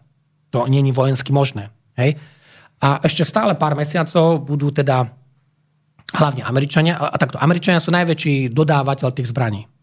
Takže aj to sme sa bavili, že ak by v novembri vyhrali tí Demokrati prehrali a vyhrali Áno, republikáni. ak by vyhrali republikáni a tá vojenská pomoc by sa skrátila, tak Ukrajina kapituluje veľmi rýchlo. Pretože Ukrajina bez vojenskej pomoci kapituluje. Toto si treba povedať jednu vec a už mi nikto nevie vysvetliť, skade by išla tá ďalšia vojenská pomoc. Ukrajina nemôže v tomto stave vydržať napríklad 5-8 rokov vojenský konflikt. No, Nie je to možné. Dobre, ale Bidenovci vyhlásili, teda demokrati vyhlásili, že neuznajú výsledky volieb. Trumpovci no to isté vyhlásili aj takisto druhý. presne vyhlásili, že neuznajú. Takže e, čo to bude znamenať? Ty si právnik, správne síce trestné právo, ale čo z právneho hľadiska bude znamenať, že ja neuznám voľby? To čo znamená? O, to je krok od občanskej vojny. Tam nie k tomu to môže tam nie o, o žiadne právne hľadisko. Ako... A nie je to v tom, že Bidenovci sa boja, že naozaj ich budú súdiť za, tieto, za to rozkradnutie Ameriky v podstate? No viete, um, Isté analýzy hovoria, že z celkovej tej pomoci, ale teraz sa bavíme o tej, či už humanitárnej pomoci, vojenskej pomoci, len 30% prišlo na front. Aha, ostatné sa rozkradlo? Že ostatné, sa, ostatné sa objavili buď na iných trhoch, alebo nastalo tam obrovské prekupníctvo, alebo dokonca tam ani nemuseli prísť, ale sú vykazované, že prišli. Uh-huh. Hej, čiže uh, tá mnoho miliardová pomoc je taká, aká je. Ja dúfam, že aspoň tá naša pomoc, tá pomoc Slovenská tým Ukrajincom prišla. No, Aspoň, aspoň to, že, že, že, že sme im teda pomohli.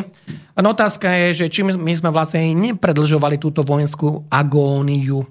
Lebo tak, ako sme sa na začiatku povedali, v tom marci, keď sa tí Rusi stiahli teda z toho Kieva, tak sa to považovalo za taktické víťazstvo Ukrajiny. Ale ukazuje sa to ako strategická porážka Ukrajiny z toho dôvodu, že Ukrajina je zničená krajina. Minus 70% HDP, 20 miliónov ľudí mimo Ukrajiny, mimo územia Ukrajiny. Na Ukrajine momentálne nenájdete viac ako 30 miliónov ľudí. A Ukrajina mala napríklad, keď vznikala 51 miliónov ľudí.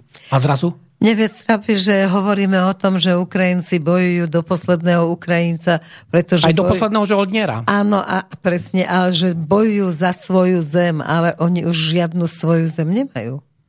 Uh, no...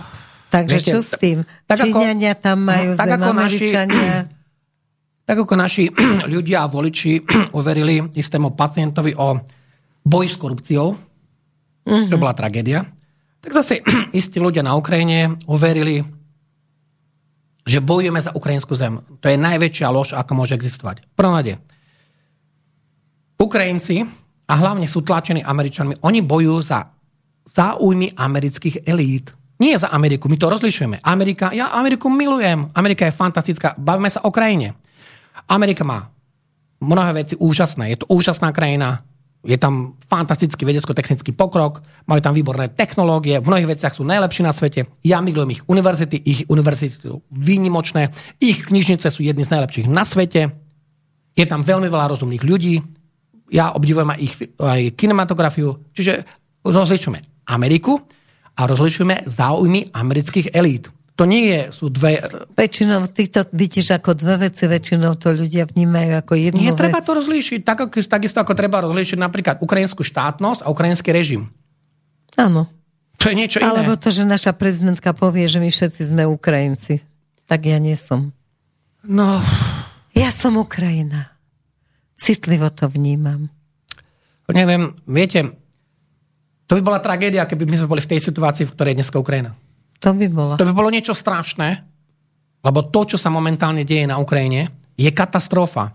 Ale oni majú podporu Ameriky a my máme nášho Nadia, ktorý všetko, čo sa dá, dal preč, takže nemáme žiadnu ochranu a pritom sa tvárime, že by sme chceli prežiť. No to je sme... práve šikovnosť tej Putinovej logistiky, že on neplánoval teda naháňať, on neplánoval naháňať tú západnú techniku po celej Európe, ale jednoducho ju doniesli, jednoducho ju doniesli západ na povedzme si, východnú a južnú Ukrajinu a tam tá technika je zničená. Čiže logisticky to Putin zvládol oveľa lepšie, lebo stále sa hovorí, že Rusi majú fantastické problémy s logistikou. Ehm, Áno. Keď si Ale hovorí nám to americký úrad pre výskum vojny. No hovoria to nám naši politickí analytici. Áno. To od rána do večera nič iné nepočujem, že Rusi majú obrovské problémy s logistikou. No tak takto. Rusi uh, prvom majú oveľa väčšie vzdialenosti, skade tú výzbroj dovážajú ako Ukrajina, lebo Ukrajina je teda doma. Rusi do toho 30. septembra boli nie doma, boli teda na Ukrajine. Teraz už právne sú, podľa ich názoru, lebo je to tá Ruská federácia, tie štyri oblasti, ktoré majú tých 108 tisíc km štvorcových, to je dvakrát administratívne hranice. To je dvakrát územie Slovenska, teritoriálne. No a ešte viete, čo sa Putinovi najviac vyčíta v Rusku?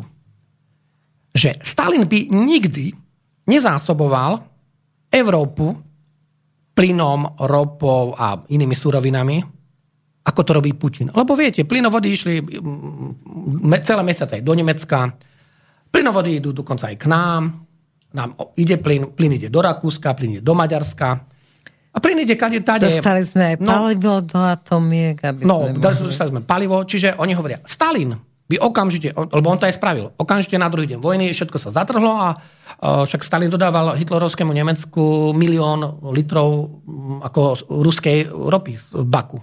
Ako, viete, dneska milión ropy to je smiešná akože suma. Hej, milión tón, to, to je nič.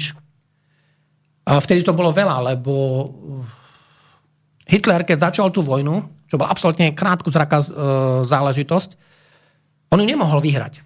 Amerika pred vojnou e, mala 239 miliónov tón výrobu ropy. USA pred vojnou. Druhou svetovou vojnou, áno. Rusi 30 miliónov a Veľká Británia, čiže Veľké britské impérium, malo 10 miliónov tón mm. ropy ročne, ročne pred vojnou. A teraz si predstavte len takú, no pozor, ale Británia to je tá, ten, tie dva maličké ostrovy, čo sú teraz. Však Británia má niečo cez 240 km štvorcových, to je miniatúrna krajina, oproti či už Ruskej federácie alebo USA. Však Británia cez druhú svetovú vojnu, to bolo britské impérium. Tam patria Kanada, India. Austrália, India, Nový Zeland a množstvo a polovica Afriky. Tak. Čiže Británia mala aj tú cez tú druhú svetovú vojnu 40 miliónov km štvorcových. No, takže ten milión litrov, ktorý posielal, teda milión tón, ktoré posielal Stalin. Stalin eh, Hitlerovi, tak to bolo dosť veľa, lebo pred vojnou Hitler mal vlastných 4,5 milióna, ktoré ale vyrábal syntetický benzín eh, z hnedého uhlia. Preto tie, uh, ruské, tie nemecké hitlerovské tanky tak perfektne horeli, lebo oni boli na benzín. On vyrábal z hnedého uhlia, ktoré sa ťažilo, naozaj Nemecka vyrábal syntetický benzín, oni to mali výborne rozvinuté. Na vrchole vojny vyrábal 7 milión tón. A plus zvyšok mu dodávalo Rumunsko. Hej, Pitešti a tak ďalej, tam boli tie veľké zdroje. Pár sto tisíc dodávalo Československo, ktoré bolo okupované, pár sto tisíc dokonca Maďarsko, však aj my sme vtedy dačo mali. Petrochema Dubová existovala aj vtedy. Mm-hmm. Hej, cez druhú svetovú vojnu.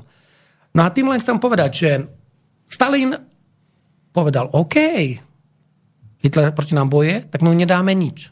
A Putin stále zásobuje. On zásobuje aj Slovensko, ktoré bojuje proti nemu zbraniami, lebo tam dodalo tie zbranie. Putin dodáva vlastne ešte množstvu štátov Európskej únie palivo, plyn. A čo sa tým vidíš? Iba obchod? No, tak viete, uh, Ruská centrálna banka na konci septembra zverejnila údaje, že obchodná bilancia bola 240 miliard amerických dolárov za hmm. prvých 9 mesiacov. Čo je oveľa viac ako za celý predchádzajúci rok. Oveľa viac. 240 miliard dolárov bola obchodná bilancia. Takže uh, vojna rovnako pomáha Rusku, ako pomáha Amerike, akurát Ukrajincom robí zle. No tak uh, Rusko uh, dáva 900 miliónov dolárov denne na tú vojnu, čiže Rusko tam má nejakých 200 miliard tej vojne. Lenže treba si povedať jednu vec, takto, že Tie zbranie, ktoré tam použili Rusie, 50-ročné, tanky, gulomety, samopaly, tak Pre nich je to dokonca ekologicky výhodnejšie, tam to minuli niekde na fronte, ako keby oni tú vojnu vyhrali, majú plné sklady starých zbraní. Lebo oni ešte raz nepoužili nové zbranie protisatelitné. Rakety použili teraz tie najmodernejšie po 10. októbri. Hej. Prvýkrát cez túto vojnu použili hypersonickú raketu v boji. Už, už hypersonickú raketu použili. Ale prvýkrát v boji použili hypersonickú raketu. A takto, proti tej nemá obranu protiraketovú ani Ukrajina, ale ani Európska únia. My nemáme efektívnu obranu proti hypersonickým raketám. A byť v konflikte s Ruskou federáciou, no viete, my hovoríme, že našim záujmom, teda naša politická lína hovorí, že našim záujmom, a to nehovoríme my, to hovorí aj generálny tajomník NATO, ale že Rusko nemôže na tej Ukrajine vyhrať, lebo by to bola prehra NATO. NATO áno. To je oficiálne vyjadrenie. To znamená, že NATO na tej Ukrajine musí bojovať, lebo inak by nemohlo prehrať. Samozrejme. Logicky, ako to povedal generálny tajomník NATO, že Ukrajina nemôže prehrať, lebo Rusko by vyhralo a keď Rusko vyhrá, tak na to prehrá. To znamená, že na to sa minimálne tými zbraniami tam zúčastnil, lenže pozor, nie zbraniami, to je zbranie, to je len jedna zložka. Spravodajské služby. NATO sa tam podiela v ponáde celou kozmickou, čiže NATO-skou satelitnou rozviedkou. A celá aviácia, či pilotná, bezpilotná, je na satelity. Kompletne všetko je navádzané satelitmi. My nie sme v druhej svetovej vojne. Takže keď nebude elektrika, nebude navádzanie? No niečo budú mať cez náhradné zdroje, ale mm, tá efektívnosť pôjde výrazne dole. A môžem sa spýtať ešte, jak tým zbraniam, ktoré ste spomínali, vravili ste, že západný svet aj NATO vyčerpali tie dostupné zdroje tých bežnej munície, ktorú vlastne dodávali Ukrajine. Je možné, že západný svet alebo NATO siahnu na tie strategickejšie zbranie typu atomové alebo chemicko-biologické? Nesiahnu nesiahnu. Takto.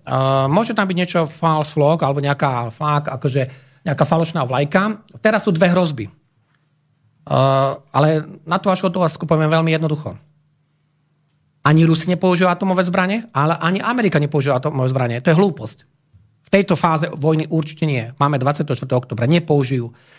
Um, americké elity nemajú záujem o atomovú vojnu s Ruskom, pretože to znamená zánik nie Ruska, ale aj Ameriky. Čiže e, niekto, kto má luxusný život a zarába milióny dolárov, tak prečo by si mal preňho, preňho v Amerike, pre bezvýznamnú Ukrajinu? Oni veľakrát nevedia ani, kde to je. A ich to nezaujíma.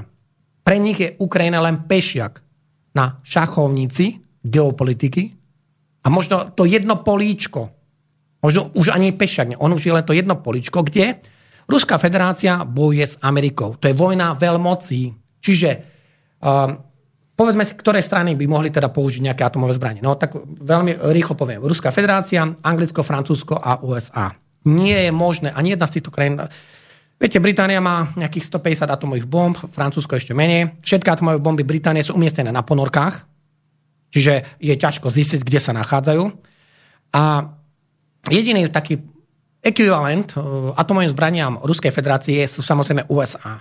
USA nepotrebujú ísť do atomovej vojny s Ruskou federáciou, lebo to znamená koniec. A na čo by to robili? To, oni majú iné strategické ciele.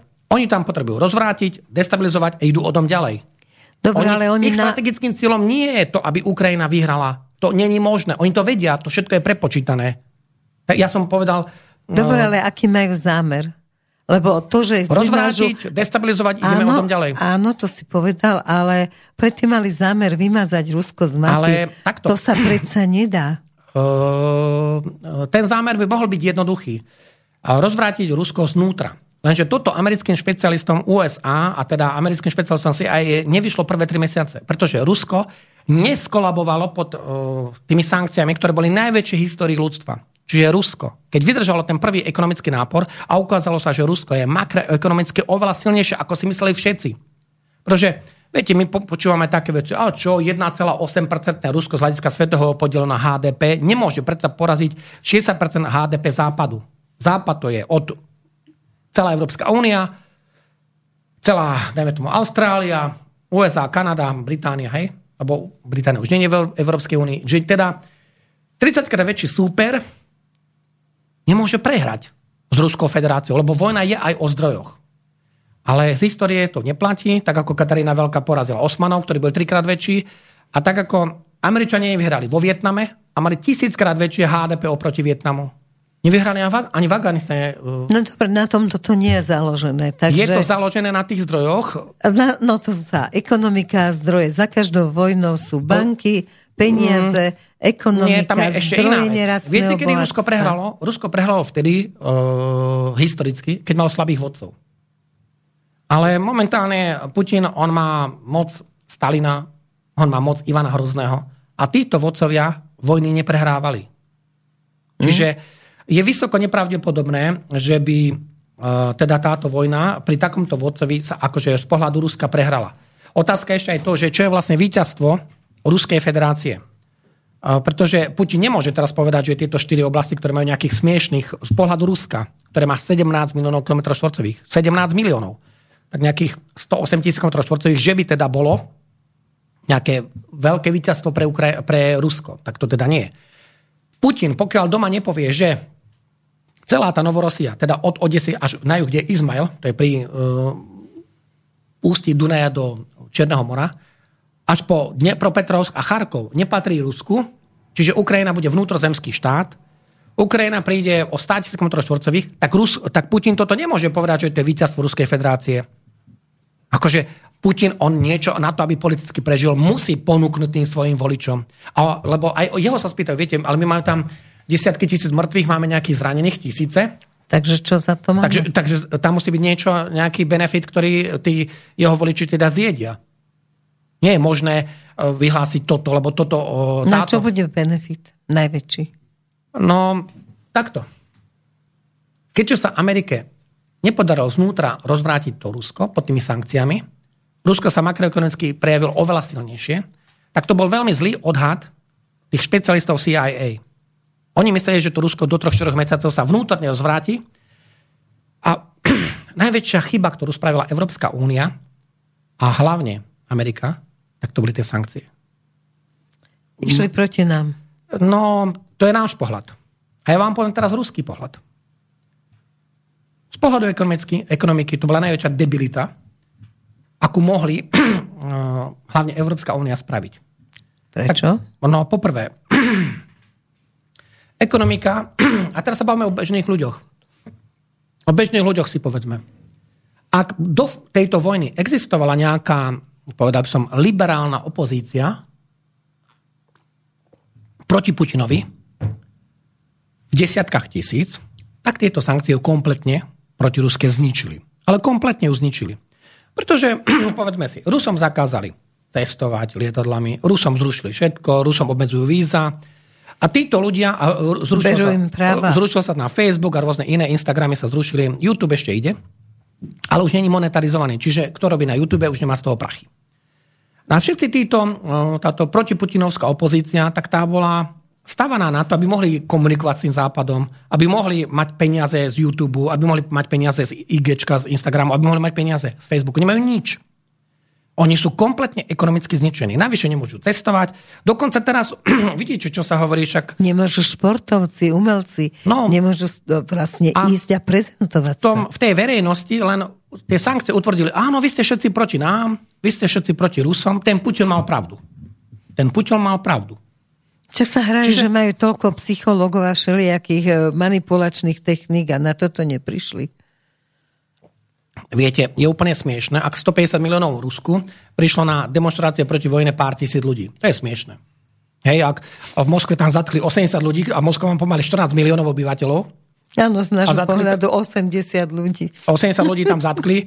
Tak ja neviem, ako uh, asi uh, vy ste videli nejakú demonstráciu v Paríži, dajme tomu 100 tisíc ľudí. A Paríž má polovicu obyvateľov A chodia Moskvy. tam pravidelne. A chodia tam pravidelne. A vy ste videli? Uh, ani Putin by nezvládol 250 tisíc manifestáciu alebo 500 tisíc manifestáciu. To je možné. Čiže Putin, on musí mať tú spoločenskú dohodu s, tou, s tými obyvateľmi toho Ruska. Čiže tie sankcie, to bola najväčšia sprostosť. Uh, oni úplne... Ale stále v nich pokračujeme. Oni, Pochop to prečo. Európska únia úplne zničila tú liberálnu protiputinovskú opozíciu týmito sankciami. Aj v myslení ľudí. Ale oni ich zničili aj ekonomicky. Však zoberte si, oni zrušili Rusom účty, Začali im kradnúť majetok a teraz sa nebávame o štátnom majetku Ruskej federácie. My sa teraz bávame o súkromnom majetku. Ano. Oni začali ten západ, ktorý sa dá hovorí, že platí právo. Fajn, platí právo. Tak potom prečo kradnete majetok bežných ľudí bež, ako Rusov? No dobré, ale teraz mi to vysvetlí ako právnik. Ale tu nie je čo vysvetľovať. No, Porušili čo sa všetky právne ekonomické princípy, zrušili sa všetky medzinárodnoprávne op- e, dohody. Západ. Čiže je to neustále porušovanie medzinárodných dohod, hej? Ale áno. Áno. No nikto sa nebráni, každý to tak Ale teraz je vezme, že vojna. fajn, vezmu mi majetok. A to Ale teraz je vojna, však povedzme si to uh, veľmi Dobre, u nás nie je vojna, u nás ale už toho- čo by nebola? U nás je ekonomická vojna proti Ruskej federácii. Európska únia vedie ekonomickú vojnu proti Ruskej federácii.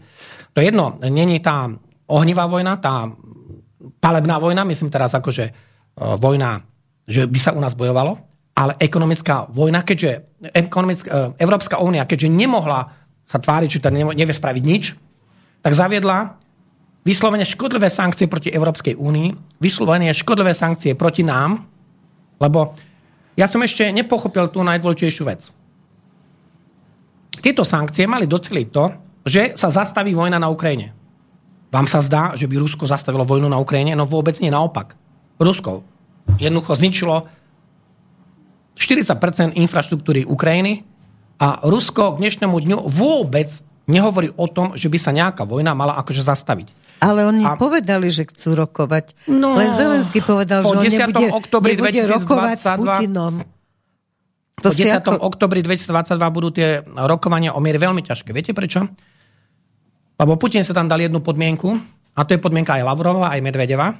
A Putin povedal jasne, no tak takto. My, ak budeme rokovať o miery, tak potom budeme rokovať o kompletnej demontáži kievského banderovského režimu. Že on pokračuje v tej denacifikácii, lenže to je na samostatnú reláciu, nejdeme Hm. sa teraz baviť o denacifikácii. A tak mal by si pár slov povedať. Lebo tam bola príčina vlastne toho, čo sa udialo. A čo si ľudia neuvedomujú. Lebo jasne, že každý vojnu odsúdi, však nikto nechce, aby sa na jeho území strieľalo a aby zomierali ľudia. Takže, ale všetko má svoju príčinu a keď chápem tú príčinu, tak ľahšie znesiem to, že kurník, tak je to strašne zlé, treba to odsúdiť, ale tá príčina je tiež zlá. Viete, e, do dnešného dňa mi nikto nevysvetlil, že prečo má Ruská federácia dodržiavať medzinárodné právo, keď ho Američania za posledných 60 rokov desiatky raz porušili. Toto si treba zodpovedať. Ak Američania mali problém vybombardovať Vietnam, Irak, Afganistán, Sýriu, Briti, Francúzi, Líbiu a desiatky iných krajín, tak potom si treba povedať, že prečo Rusi musia dodržovať toto medzinárodné právo. Lebo tu si treba povedať jednu vec. Jedna strana sa môže tváriť, že my môžeme robiť všetko, dokonca na druhom konci zemegule, a vy nemôžete si nič riešiť vedľa svojich hraníc. Dokonca môžu naozaj, čo pre mňa je absolútne poburujúce, že Biden pokojne môže dať príkaz, keď sa niekto označí, že je terorista, tak môže dať príkaz, aby ho zabili, čo sa stalo už nie jeden To raz. urobil Trump. Uh, Ale Biden teraz tiež u takého, ja neviem, Muham... takto. Trump dal príkaz na to, aby v Bagdade zabili iránskeho generála. Áno, to je tiež zvočilosť absolútna a to ale- isté urobil Biden teraz u... Trumpa treba brať ako obchodníka celosvetového. On takisto zarobil na niektorých veciach, lebo on mal tiež podiely v istých spoločnostiach, ktoré vlastnili isté raketové systémy. A keď tie zautočili napríklad v Sýrii, a on o tom vedel, čo sa stane, tak tiež sa tam zarobilo, lebo on vedel, ako, ako to bude. Ale uh, Trump je jediný prezident za posledných 60 rokov, ktorý ako Žiadnu prezident vojnu. USA nie, žiadnu vojnu teda nezačal. No to je jeho, to je jeho plus. No. Ale ako myslí si naozaj, že tam keď príde k tomu, že teda demokrati, republikáni, takže to bude pre svet nejako o mnoho lepšie? Keby vyhrali republikáni, nebude tá vojna na Ukrajine, dodá sa tam menej, Uvidíme. menej peňazí, pomôže to nejakým No spôsobom takto, ak by, svetu? ak by republikáni sa dostali a vyhrali tie kongresové voľby, lebo tam budú voľby aj do Senátu, aj do re- snemovne reprezentantov, tak um, Biden tam nebude môcť ďalej obchodovať s týmito dodávkami zbraní, lebo jednoducho mu kongres nedovolí. Čiže uh, ako náhle by teda republikáni ovládli kongres, tak Biden je, Biden je na druhej kolej. On nemôže spraviť niečo proti vôli kongresu. A nemôžu pochopiť zase republikáni, že ej, biznis je dobrý, darí sa mu. E, Môžu to pochopiť, A môže sa také niečo stať, nekrváca. ale ja si nemyslím, že mm, ten vnútropolitický boj v Amerike je to najdôležitejšie, že to, čo sa deje na Ukrajine. Ešte raz. Vojna na Ukrajine je z pohľadu Ameriky niečo na 75. kolaji. To pre nich nemá žiaden význam. Však pozrite si, čo sa deje v médiách v Amerike. V Amerike je dôležitejší nejaký hurikán, to je číslo jedna, a škody po nejakom hurikáne. V Amerike je dôležitejšie, či nejaká hviezda amerického futbalu alebo nejakého iného baseballu dačo mala, hej, alebo sa rozvádza, alebo niekoho mala nejaký exces. Toto sú pre nich oveľa dôležitejšie témy. Takže ak si niekto myslí, v Amerike v televíziách to vôbec nefunguje tak, že by Ukrajina to tam, u nás sa to premiela deň. Od rána do večera Ale pre nich to není dôležité. Tie médiá to majú na poslednom mieste. Oni tam dačo spomenú. Viete, čo povedal americký generál? Za menej ako 70 miliard dolárov, čo je menej ako 1,1% HDP USA, my sme vlastne vyprovokovali konflikt Ukrajiny a Ruska a my nepotrebujeme tam vyhrať. Však za 1% HDP sme dosiahli túto situáciu, ktorú sme dosiahli. Samozrejme, že Ukrajinu to zničí a Rusku federáciu to tiež oslabí. Lenže pozor, aj Hitler si myslel, keď napadol sovietský zväz, že to tých, toho Stalina oslabí. O 5 rokov na to Stalin ovládal celú východnú a strednú Európu. Takže my nevieme, kde tá vojna skončí ešte o tých 5 rokov. Lebo ja by som veľmi nevyskakoval na mm, mieste po Baltia. Uh-huh. Lebo? No, lebo tak, ako je utláčaná tá menšina Ruska v Pobalti, tak, tak bola utláčaná na Ukrajine. Pobaltie má síce jednu výhodu. Ale Pobaltie to už robí desiatky, to robili aj keď bolo sovietský zväz, aj tak ich tam utlačali inak ako... No nie, no vtedy to nebolo tak, vtedy to nebola oficiálna doktrína Oficiálna štátu. nie, rozdiel. ale neoficiálne ako, to tam bolo vždy tak. Viete, keď si prečítate Európsku chartu ľudských práv, tak tam nie je napísané, že vy môžete nejakú menšinu diskriminovať. Keby tam bolo áno, je na, bude napísané, my budeme diskriminovať ruskú menšinu, tak potom sme niekde v súlade. Yes. Ale nie je to tam napísané. Čiže Európska charta ľudských práv hovorí, že každý má právo, hej, hej, tak ako naša ústava hovorí, že každý má právo na slobodu prejavu. Každý má právo na slobodný prístup k informáciám. To je článok 26 Ústavy Slovenskej republiky. No, Preto uvidíme, tu sedíme. No dúfam, že naše právo na eh, Bude slobodu prejavu je teda rešpektované a že aj posledný článok, teda článok 26 odsek 3 ústavy ktorý, Slovenskej republiky, ktorý hovorí, že cenzúra sa zakazuje. No, mm. Všímame si po tom všetkom, čo sa teraz udialo s tou vraždou v súvislosti s vraždou na Zámockej, že sa nám veľmi snažia ako si okresať naše možnosti prejavovať sa slobodne a hovoriť slobodne to, čo teda si ľudia myslia a cítia. Myslíš si, že teraz na chvíľu skočím na to Slovensko, že toto bol práve cieľa zámer toho, že táto vražda sa zrazu stala teroristickým činom? Že práve o to ide, aby nás umlčali? Tak tá vražda sa stala mne ľúto tých obetí. To si treba povedať akože na rovinu, lebo a, dva mladé ľudské životy, to je nenahraditeľná hodnota. Tak ako som povedal pri tom Zelenskom. História ho práve preto odsúdi, že on ako politik nemal dopustiť túto situáciu, on mal urobiť všetko, preto mal urobiť všetky politické kroky, aby sa vyhol tejto katastrofe, lebo ľudský život má najvyššiu hodnotu. Bez ľudského života nemá nič význam. Áno, ale aj každý, kto ho podporuje a oficiálne no a... sme to aj my a naši predstavitelia, tak každý je Treba sa inak spýtať. Uh, keď bol zavraždený Kuciak a Skušnerov, tak padla vláda. No. Teraz tá vláda nepadla. Treba Ani to nebol cieľ. Podľa mňa je cieľ práve to, že urobiť zase nejaké obmedzenia vo form, pre tie Hlavný cieľ je, viete, aký? Odpútať pozornosť od dôležitých vecí na Slovensku. To je hlavný cieľ. Tak toto vidíš, že vlastne práve preto, že je tu toľko problémov, že treba odpútať no, tak viete, pozornosť. by sme mali riešiť to, aby sme mali lacnejší plyn, lacnejšiu elektriku, aby Rozpočet, aby sme mali už odsúhlasený. Normálny, aby sme nemali minus 8 miliard a takéto záležitosti. Aby zdravotníctvo fungovalo, no. školy, aby tiež fungovalo. Aby sme sa vyhli také situácii, že 2000 lekárov, 2000 lekárov podalo výpovede, tomu by sme sa mali teda vyhnúť, hej. A ešte raz. Čiže toto je len na prekrytie podľa teba. Nie je za tým ten zámer, čo ja tam vidím, že nejaké náhubkové nové zákony prijať v parlamente. Viete, ja sa pamätám, keď v roku 2016 sa tieto protiextremistické alebo extremistické mm, paragrafy prijali do trestného zákona, hej? No a vtedy sa vytešoval Smer, Fico, Blaha, sa vytešovali, super, my máme bič kladivo na Kotlebovcov. Tak majú kladivo na seba teraz. Však oni tie... Ako, kto vládol v roku 2016? Nie SAS. Kto vládol v roku 2016? ktoré zákony sa prijali. Však tie zákony, ktoré prijal Smer, tak teraz sú proti ním používané. Oni si mysleli, že to bude aj na Kotlebovcov. Kde sú Kotlebovci? Tí sú už spadnutí. A týmto sa môže stať, ale to isté príjmajú zákony, ktoré nakoniec môžu im podraziť ruky. A teda nohy. No, vy si myslíte, že ako skončí to trestné oznámenie Blahu na nášho ministra obrany ohľadne toho, že sa vytešoval z toho teroristického útoku na ten Krymský most? No. Ja som veľmi zvedavý, lebo uh, prokurátor Hons ho teraz postupil na špeciálnu prokuratúru.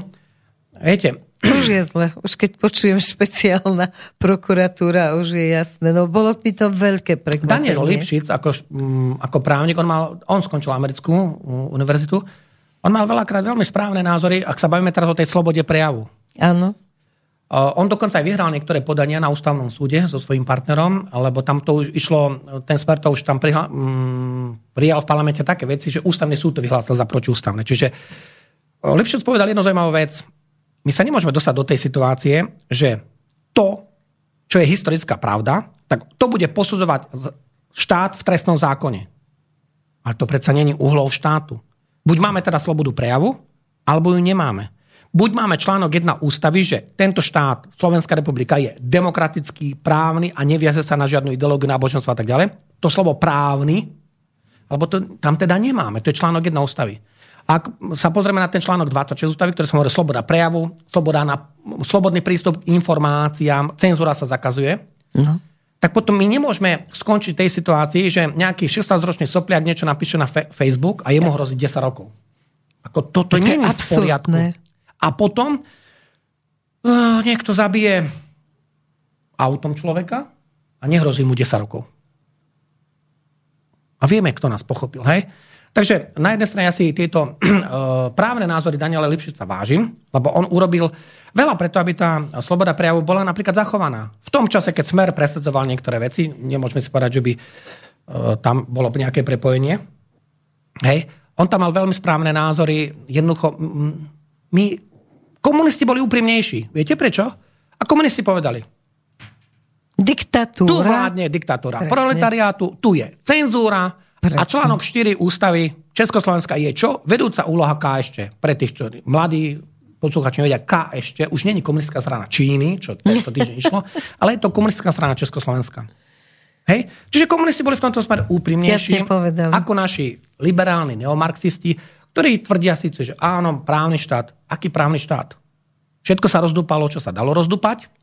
A my sme to tak no, ale veľkú úlohu v tom zohral aj Lipšic, pretože, pretože, ako si hovoril, študoval v Amerike a pritiahol sem veci, ktoré sú z amerického práva. O, a Lipšic práve všelijaké... naopak dvakrát zabrzdil ex-ministerku spravodlivosti Kolíkovu v tom, že ona bola by ešte reštriktívnejšia. Tak dobre, že ešte, ale už nám stačilo to, čo teraz, no. to, čo, to, čo teraz Už keby sa bolo prijalo to, čo bolo navrhované, tak už dneska tu nesedíme, respektíve uh, to asi, by sme tu, asi by sme tu nemohli sedieť. Už by sme si nerozprávali, sedieť by sme. Potom by sme sa asi rozprávali o kvalite mm, pitnej vody v Čiernom mori možno. Hej? Áno, alebo o rybičkách alebo o Alebo o takýchto veciach.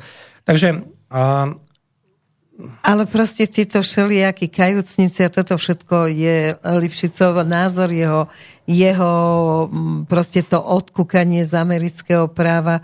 Okrem toho teraz... E, Takže rozdiel je sloboda prejavu a druhá vec je spôsob trestného konania. A sloboda prejavu je zakotvená v trestnom zákone. To je hmotné právo. A to, čo sa bavíme o tých kajosníkoch, tak to je trestné právo procesné, čiže to je trestný poriadok. Tam sú vymyslené tieto právne inštitúty. Čiže my sme troška, síce sme v režime trestného práva, ale z hmoty sme prešli do procesu. Hej? A tam je práve mm, to riziko. Ako niekto si na vás niečo vymyslí, tomu sa uverí, tomu sa, napriek tomu, že to je zločinec, tomu sa to uverí a vy sa musíte vyviňovať že ste to teda nespravil. Ako keby sa dala no, ale, dokázať nevinná. Ale Vina to, sa dá dokázať. To Stalin mal takéto, takéhoto jedného no, prokurátora, volá sa Višinský, a ten zároveň bol vyšetrovateľ, prokurátor aj súdca. Mm. A ten mohol takéto veci riešiť. Ale mm, viete, najprv to musí začať tou zmenou politického volebného systému. Potom treba, nie že obmedziť médiá, to by som nerobil. Nie, nie, neobmedzujte médiá. Nie, inak chcem povedať. Hlavné médiá, ktoré sú, teda tie hlavné médiá, nejdem ich menovať. Treba len, 5, treba len určiť, že či to nie sú len propagátori. Médií, oni e, nemôžu robiť jednu vec. Oni manipulujú informácie a oni nerobia žurnalistiku. To je niečo rozdiel. Tak. Ja nie som hlavnom médiu a môžem mať svoj mienku. názor, ale oni systematicky manipulujú ľuďom, že čo majú robiť. Však pozrite sa. Hlavné médiá 8 sa to rozprávajú, že Ukrajina teda výťazí. Ukrajina stále výťazí podľa médií a všimnite si, pozvú len takého analytika, to je jedno, či je generál alebo není, ktorý bude stále rozprávať, že tí Rusi sú absolútne chudáci. No, tí Rusi nevedia nič, žiadne zbranie, žiadna logistika. Aj tak Ukrajina zvíťazí, lebo musí. Ale Ukrajina nezvýťazí. Už v tejto fáze po 10. oktobri 2020 nemôže zvýťaziť. Viete prečo? Pretože v tejto fáze to už není ani strategickým záujmom USA. Možno, že ešte pred mesiacom dvom to bolo. Ale už to není. Pretože, a, a nemôže to byť ani našim záujmom, veď to pochopme. Ak by sa Rusko rozpadlo na nejakých 20-30 štátov a každý z tých štátov bude mať atomovú zbraň a teraz budú konflikt. No? Tatarstán, Kaukaz, Presne, to sme hovorili na začiatku relácie. Celá Stredná Ázia. Tak jednoducho, to bude plus pre Európsku úniu. Američania budú vysmiatí, to je iný kontinent. A my tu budeme hasiť jeden požiar za druhým.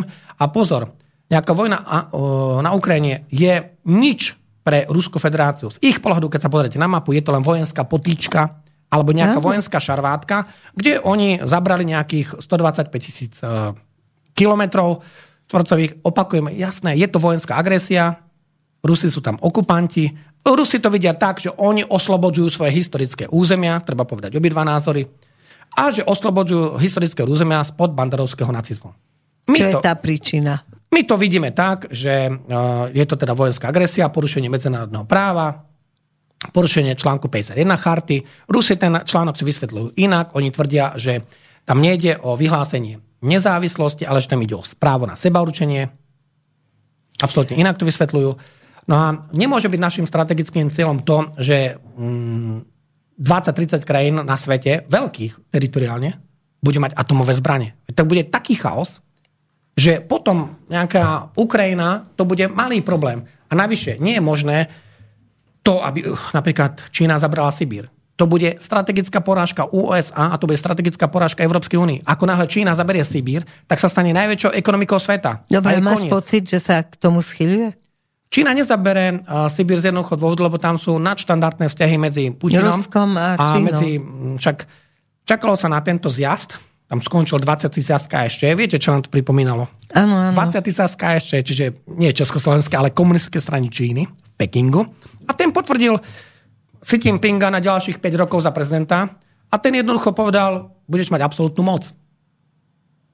A o pár mesiacov bude znova zvolený za toho najvyššieho komunistického predstaviteľa, lebo ten prezident Číny, to je také, také, také ceremoniálne, ale tá funkcia je politicky tam akože spojená. No a Čína ona nepotrebuje vôbec e, s Ruskou federáciou bojovať. Viete prečo? Ona si chce vyriešiť Tajvan. Tajvan má nejakých 24 miliónov. Ale aké tam hrozí nebezpečenstvo? Lebo mnohí sa veľmi obávajú toho, že keď tam príde. Ja som si myslel, že určite Xi Jinping nedá pokyn, keď tá Pelosiová, to bola... Tam bola, hej. Bola, no, hej, viete, z kongresu. Keď letela na Tajvan, tak všetci hovorili, no, oni teraz to lietadlo zostrelia. Nie, to by nebolo strategické. Čína to je 5000 rokov stará krajina, je to veľmoc a oni znova sú tí, ktorí majú ten čas. Um. Oni majú ten čas. My sa niekde ponáhľame, stále sa tu pechoríme za nejakými krátkodobými cieľmi a našimi hlavnými výsledkami sú nejaké výsledky na Facebooku alebo na nejakom inom, na nejakej inej sociálnej sieti. Hej, a ak to nemáme, tak sme zrútení.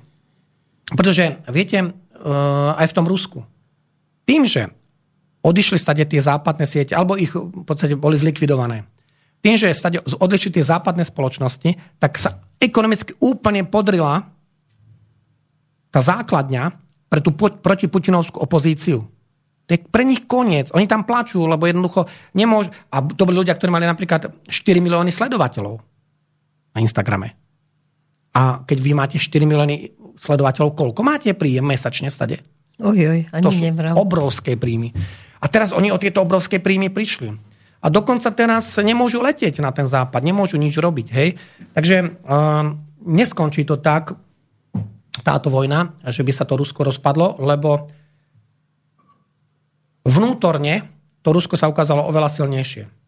A sú dva názory. Poprvý, poprvé, nejaký atentát na Putina. No, Rusko nemá historickú tradíciu v atentátoch. Posledný úspešný atentát bol v roku 1881 na cára Alexandra II. A odtedy, to je 140 rokov, nebolo nič úspešné. A Putin, tak on vyšiel... Dobre, ale ten atentát by mohla spáchať Amerika a tá teda má na to naozaj... Amerika nie, nedostanú sa tak blízko, však Putin tam má cez 800 ľudí, ktorí mm, zabezpečujú tú najbližšiu ochranku. A e, Putin, na rozdiel od ukrajinských prezidentov, tú situáciu mocensku zvládol absolútne inak. Ani jeden ukrajinský prezident, to je úplne jedno. Či to bol prvý prezident Kravčuk, alebo Kučma, alebo Juščenko, alebo Janukovič, alebo Porošenko, alebo Zelenský. Ani jeden z nich tú situáciu mocenským zvládol. Aj ten desiatý v poradí miliardár a oligarcha na Ukrajine bol silnejší ako ukrajinský prezident. Mm. To znamená, že bolo úplne jedno, či tam bol Kolomojský. Však Igor, Ihor Kolomojský ten v podstate mm, zabezpečil to, že aby Girkin nemohol dobiť, e, teda ovládnuť mocenský ten Donbass. To jeho vojenské oddiely tam. Oni majú vojenské oddiely, tam, ten mal tam 50 tisíc ľudí. To je to, že oligarchovia sú vybavení armádami mali. No. A Putin, on to tam veľmi rýchlo zasekal. V 2004 dal zatknúť a zavrieť na 10 rokov. Tak zavrel ho súd. Hej. Ale povedzme si, ako to bolo, povedzme pravdu. E, bez pokynu z vrchu by ten súd tak nemohol rozhodnúť, lebo e, Chodorkovský však bol majiteľ Jukosu a vlastnil stovky, možno stovky miliárd. Čiže e, kde, kedy bol aký oligarcha odsúdený. No, takže to politické rozhodnutie bolo jasné. Tak tí ostatní oligarchovia od roku 2004 boli veľmi opatrní. Aha, tak keď toto bol najmocnejší človek a skončil a vo väzení na 10 rokov, tak potom prr, my si budeme riešiť ten biznis, do politiky sa nejdeme starať, vôbec sa nejdeme starať. A on to tam kompletne ovládol tými silovíkmi. Takže ak si niekto myslí, že oligarchovia majú skutočnú, ale teraz sa bavíme o skutočnej moci. Oni majú moc ekonomickú a určite profituje na tom aj Putin, lebo ten majetok, ktorý je v Rusku, je nekonečný. Hej? Ale skutočnú moc v Rusku majú siloviky. To sú tí, ktoré sú tie bezpečnostné služby, to znamená zahraničná rozviedka, vnútorná rozviedka, FSB, to FSB bývalé KGB, obrana, hej, tak títo majú skutočnú moc. A aby sme si nemysleli, ešte môže prísť niekto oveľa viacej militantnejší, ako je Putin. To je na tom tá najväčšia tragédia. Hej? Ak do tejto vojny bol v prvej peťke Sergej Šogu, tak on spadol podľa mňa do druhej dvaciatky. Momentálne... Myslíš, že je tam taký rozpor medzi Je, je, je. Mm-hmm. Lebo zase boli tam niektoré taktické chyby, ktoré ten Šojgu nezvládol a ktoré teda sa mali operatívne úplne ináč, ináč riešiť na tie vojenské možnosti Ruska. Hej? Ale tak, ako som povedal, ten ústup od Kieva, sa, čo bol taktický úspech, sa prejaví ako katastrofálna strategická porážka.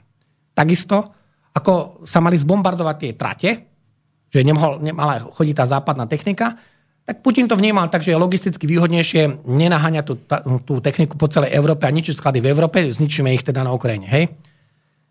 No a tí, tí silovici, podľa mňa druhý najsilnejší je tam Patrušev, a to je starý KGBák. Starý KGBák, ktorý Uh, oni sú všetci tam vrstovníci Putinovi. Hej? Takže aj tam príde o 10 rokov najneskôr k nejakej generačnej výmene. Lenže Putin tam môže byť až do roku 2036. Podľa ústavy. Hej? Ešte toto má, má pred sebou dve volebné obdobia po 7 rokov. No. no. Čiže on tam môže byť ešte veľmi dlho. A je tam Patrušev, ten nie je menej militantný. Je tam potom okolie napríklad Nariškina, to je um, ako Sergej Evgenievič Nariškin, to je šéf zahraničnej rozviedky, ktorého ale Putin pre toto vojnou tak vycvičil, že to bola až hamba sa na to dívať. Keď ste videli to video, kde, dobre, že um, Nariškin sa nerozplakal a podľa mňa mal iné názory na tú avantúru, čo oni spôsobili tam s tou miniatúrnou armádou 110 tisícovou, lebo uh, poraziť 40 miliónové ako 40 miliónovú krajinu, Ukrajinu, s 200 tisíc ľuďmi, menej ako 200 tisíc ľuďmi, tak to bola avanturizmus. To bola hlúposť z vojenského hľadiska.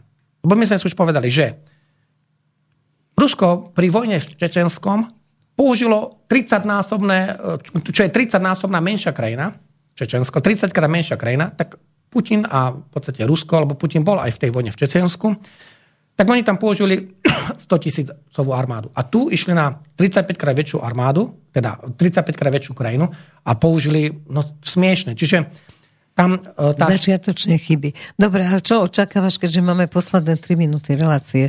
Takže čo, čo očakávaš momentálne, aký bude vývoj? Alebo teda od čoho závisí tento ďalší vývoj? Vývoj bude taký, že žiaľ Bohu, nevieme, kedy skolabuje ukrajinská vojenská moc a to závisí od dodávok zbraní zo západu. Hej. Ak by tie dodávky zo západu sa prerušili alebo by sa nejako výrazne znížili, tak Ukrajina bude mať veľmi vážne problémy. Ona vlastne nebude mať možnosti, lebo bez elektriky, bez dodávok tých zbraní, um, viete, prečo Putin nedal pokyn vybombardovať tú infraštruktúru v marci? Možno, že od marca by už doteraz bola znova vybudovaná. Západ by to tam dodal. Ale nech mi nikto nehovorí, že oni tú infraštruktúru teraz, za október, november, do januára, alebo teda do jary, že tú infraštruktúru vybudujú. No ju nevybudujú. Pretože teraz budú mať také problémy, že najprv budú musieť ľuďom zaistiť teplo a jedlo. Čiže čas armády bude musieť riešiť čo? A, pamätáte sa, keď Pomoc sa, obyvateľom samozrejme. Pamätáte sa, keď sme sa rozprávali? Tá vojna sa môže dostať do takej fázy, že miliónová armáda sa obráti aj proti Kievu. Myslím proti kieveskej moci. Lebo nie sú výsledky. Ukrajina po tých 8 mesiacoch nemá výsledky. Tí ľudia sa spýtajú, aké máme my výsledky na tej Ukrajine. Máme 100 tisíc mŕtvych má Ukrajina, máme 400 tisíc zranených k dnešnému dňu a výsledky máme aké? Že 4 územné celky, ktoré boli ukrajinské, tak sú integrálnou súčasťou Ruskej federácie. Tak ako výsledky sú aké pre tú Ukrajinu? Že dobili tam nejaké územie, nejaký Liman, alebo Rusi sa stiahli z Charkova? Ale Kvôli tomu sa netreba umierať. Ale to nezodpovedá tým stratám. Všetky straty musíte niečím odôvodniť. A straty 100 tisíc ľudí mŕtvych, 400 tisíc zranených, nie je možné to, že my ideme bojovať, bojovať, bojovať. A čo idú vybojovať? Tu mi stále nikto nepovedal, že čo idú vybojovať. Oni Ruskú federáciu neporazia a to je ani momentálne cieľom už v tejto fáze, to už nie je ani cieľom Ameriky. Dobre, ďakujem. To boli poslední slova. Relácie hovorí bez strachu. Mojím hostom bol dnes Miro Kamenský. Ďakujem ti ešte raz za cenné informácie, za návštevu štúdiu. A všetkým vám želám krásny víkend a krásny týždeň po ňom. Pekný večer a do počutia.